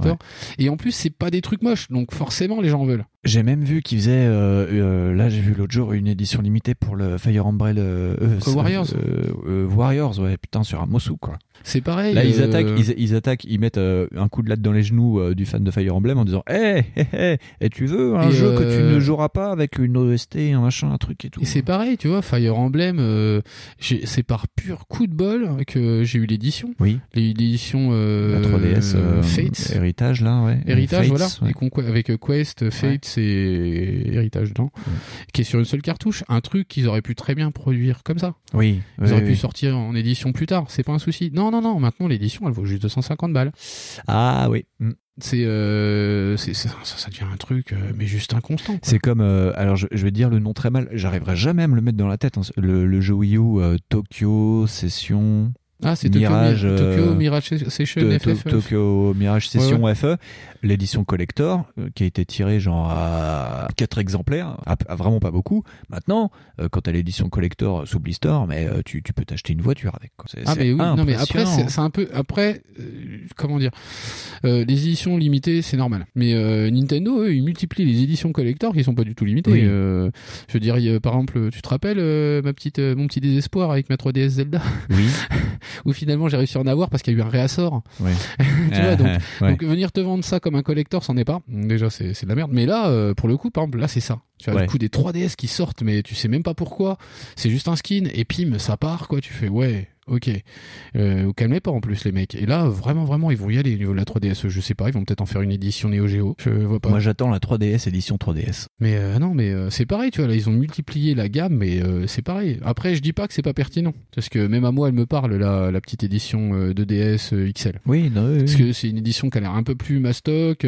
Celle-là, elle peut un peu traîner. C'est une 3DS sans la 3D, quoi. C'est pas mal, hein. C'est cool. Non, c'est bien. En plus, elle est vendue quasiment 70 balles de moins que édition normale, et c'est pas incroyable en plus. Le clapet c'est sympa, il y a pas à chier, c'est bien, mais c'est peut-être un petit peu trop rapide. Enfin, vraiment, t'as l'impression qu'ils arrêtent pas. Il y a pas quasi un mois où ils annoncent pas un truc. Un mois, putain, je crois que c'est quinzaine de jours où ils n'ont pas annoncé un truc raide, depuis depuis les cubes là. Ils arrêtent pas. C'est pareil, tu vois, c'est annoncé des season pass où tu vois pas où est l'intérêt du truc.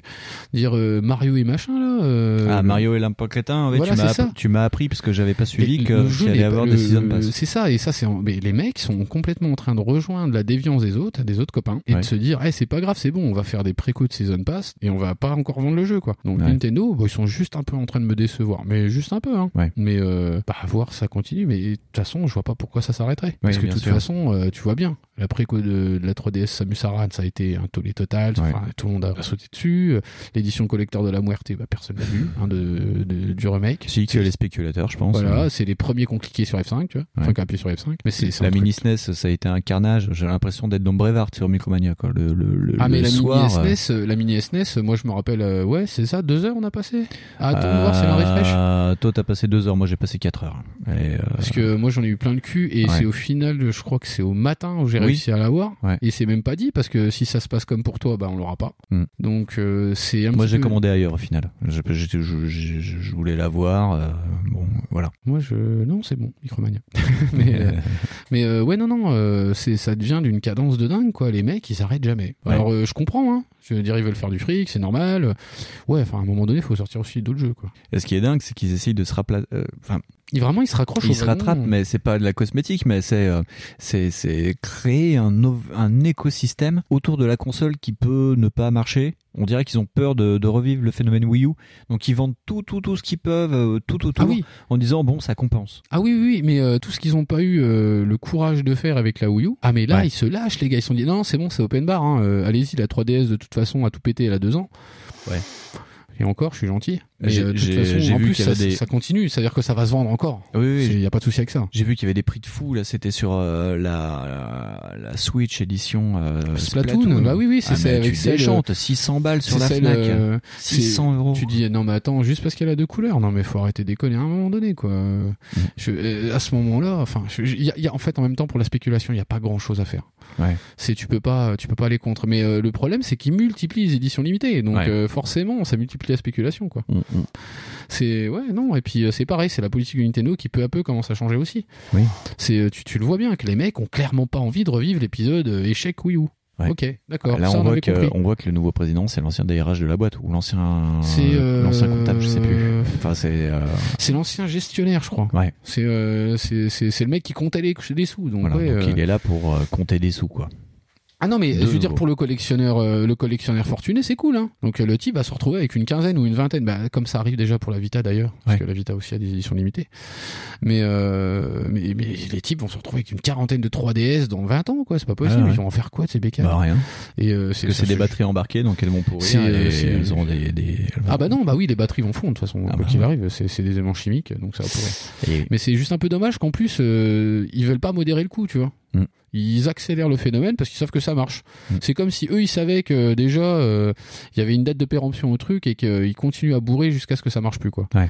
Et par contre, bah, niveau jeu, voilà, quoi. Bon, il y a un gros jeu Switch par mois, mais ah oui, non, c'est pas c'est pareil, c'est toujours par rapport à mes attentes à moi. Oui. Parce que moi j'attendais à ce que ce soit vraiment une console un peu plus friendly au niveau des éditeurs. Et ça sera jamais. Je me suis fait un méga fantasme avant qu'elle sorte. Et voilà, j'ai encore espéré comme un bébé avant, quoi. Mais à chaque fois, je me mets un pieu dans la gueule, quoi. Dire ah bah ouais, tu voulais jouer Dishonored dans ton canapé, bah c'est pas possible. Voilà, c'est tout. Mais oui, c'est un Nintendo. Je trouve que là, ils ont bien pris le pli du Season Pass, du DLC. Et en plus, bah ils se vendent même pas d'une politique éditoriale de ressortie de ces trucs-là. Ils s'en foutent parce que de toute façon, ça se vend. Ouais. Donc voilà, quoi. C'est... Et puis alors, le Mario Kart, moi ça m'a fait marrer, quoi. D'accord. Ouais. Mario Kart Deluxe, c'est cool, merci. On va racheter le console à 400 balles pour un jeu qu'on peut déjà avoir. Et oui. Voilà, t'as fait le tour ? Ouais, je pense que j'ai bien relouillé comme il fallait. Merci. Voilà. Eh ben, merci. Merci à vous surtout. Ah oui, avec votre patience. On va s'arrêter là. Voilà. J'espère que, comme d'habitude, ça vous a plu ou que ça ne vous a pas plu. Et n'oubliez pas surtout de nous dire s'il y a s'il y a des parties, des formules, des trucs qui vous plaisent pas ou qui vous plaisent. Ouais, dites-nous quand on est chiant, genre ta gueule. Ouais. Non, pas trop, parce qu'en fait, on fait tous de l'aïkido. Même les micros, si c'est vrai. Non, mais n'hésitez pas à communiquer, à échanger avec nous, il n'y a pas de souci avec ça, en fait. Ah oui, on est des connards, voilà. On est des connards, non. On est actifs comme on peut, voilà. Alors, bien entendu, on se retrouve sur nos comptes Twitter, donc @necros245 pour Monsieur Fonz, @winston_z pour moi. Vous pouvez nous retrouver aussi sur le Twitch de Backlog, donc @backloglepod. Vous pouvez nous retrouver sur notre WordPress, sur notre page Facebook, et puis bien entendu sur Irvis. On n'est que sur Irvis maintenant parce que SoundCloud est en train de crever, donc voilà. Je voulais être méchant et en fait je me suis fermé ma gueule. Je me suis dit non, j'ai de salaud. Voilà. On est sur Podcloud, enfin vous pouvez nous retrouver partout. Si vous avez Podcast Addict sur vos tablettes ou sur vos téléphones, on est dessus.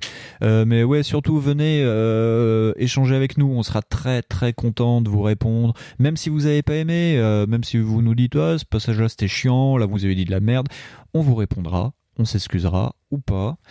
Tu t'excuses si tu veux. Ouais, non, voilà. Voilà. Non, mais n'hésitez pas. On serait quand même content de savoir qui vous êtes, parce que quand je vois les stats et quand j'en parle avec Fonz, je me dis mais qui sont ces gens et qui est cette personne qui habite à Tokyo ?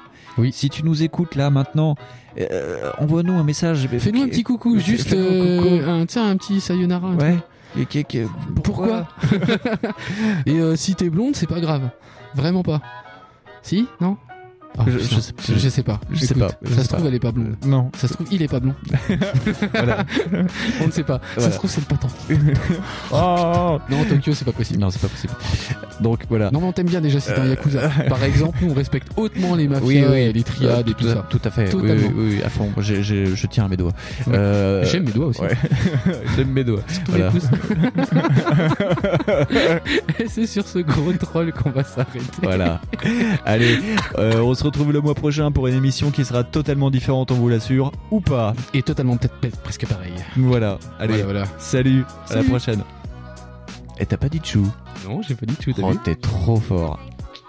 Je peux le faire si tu veux.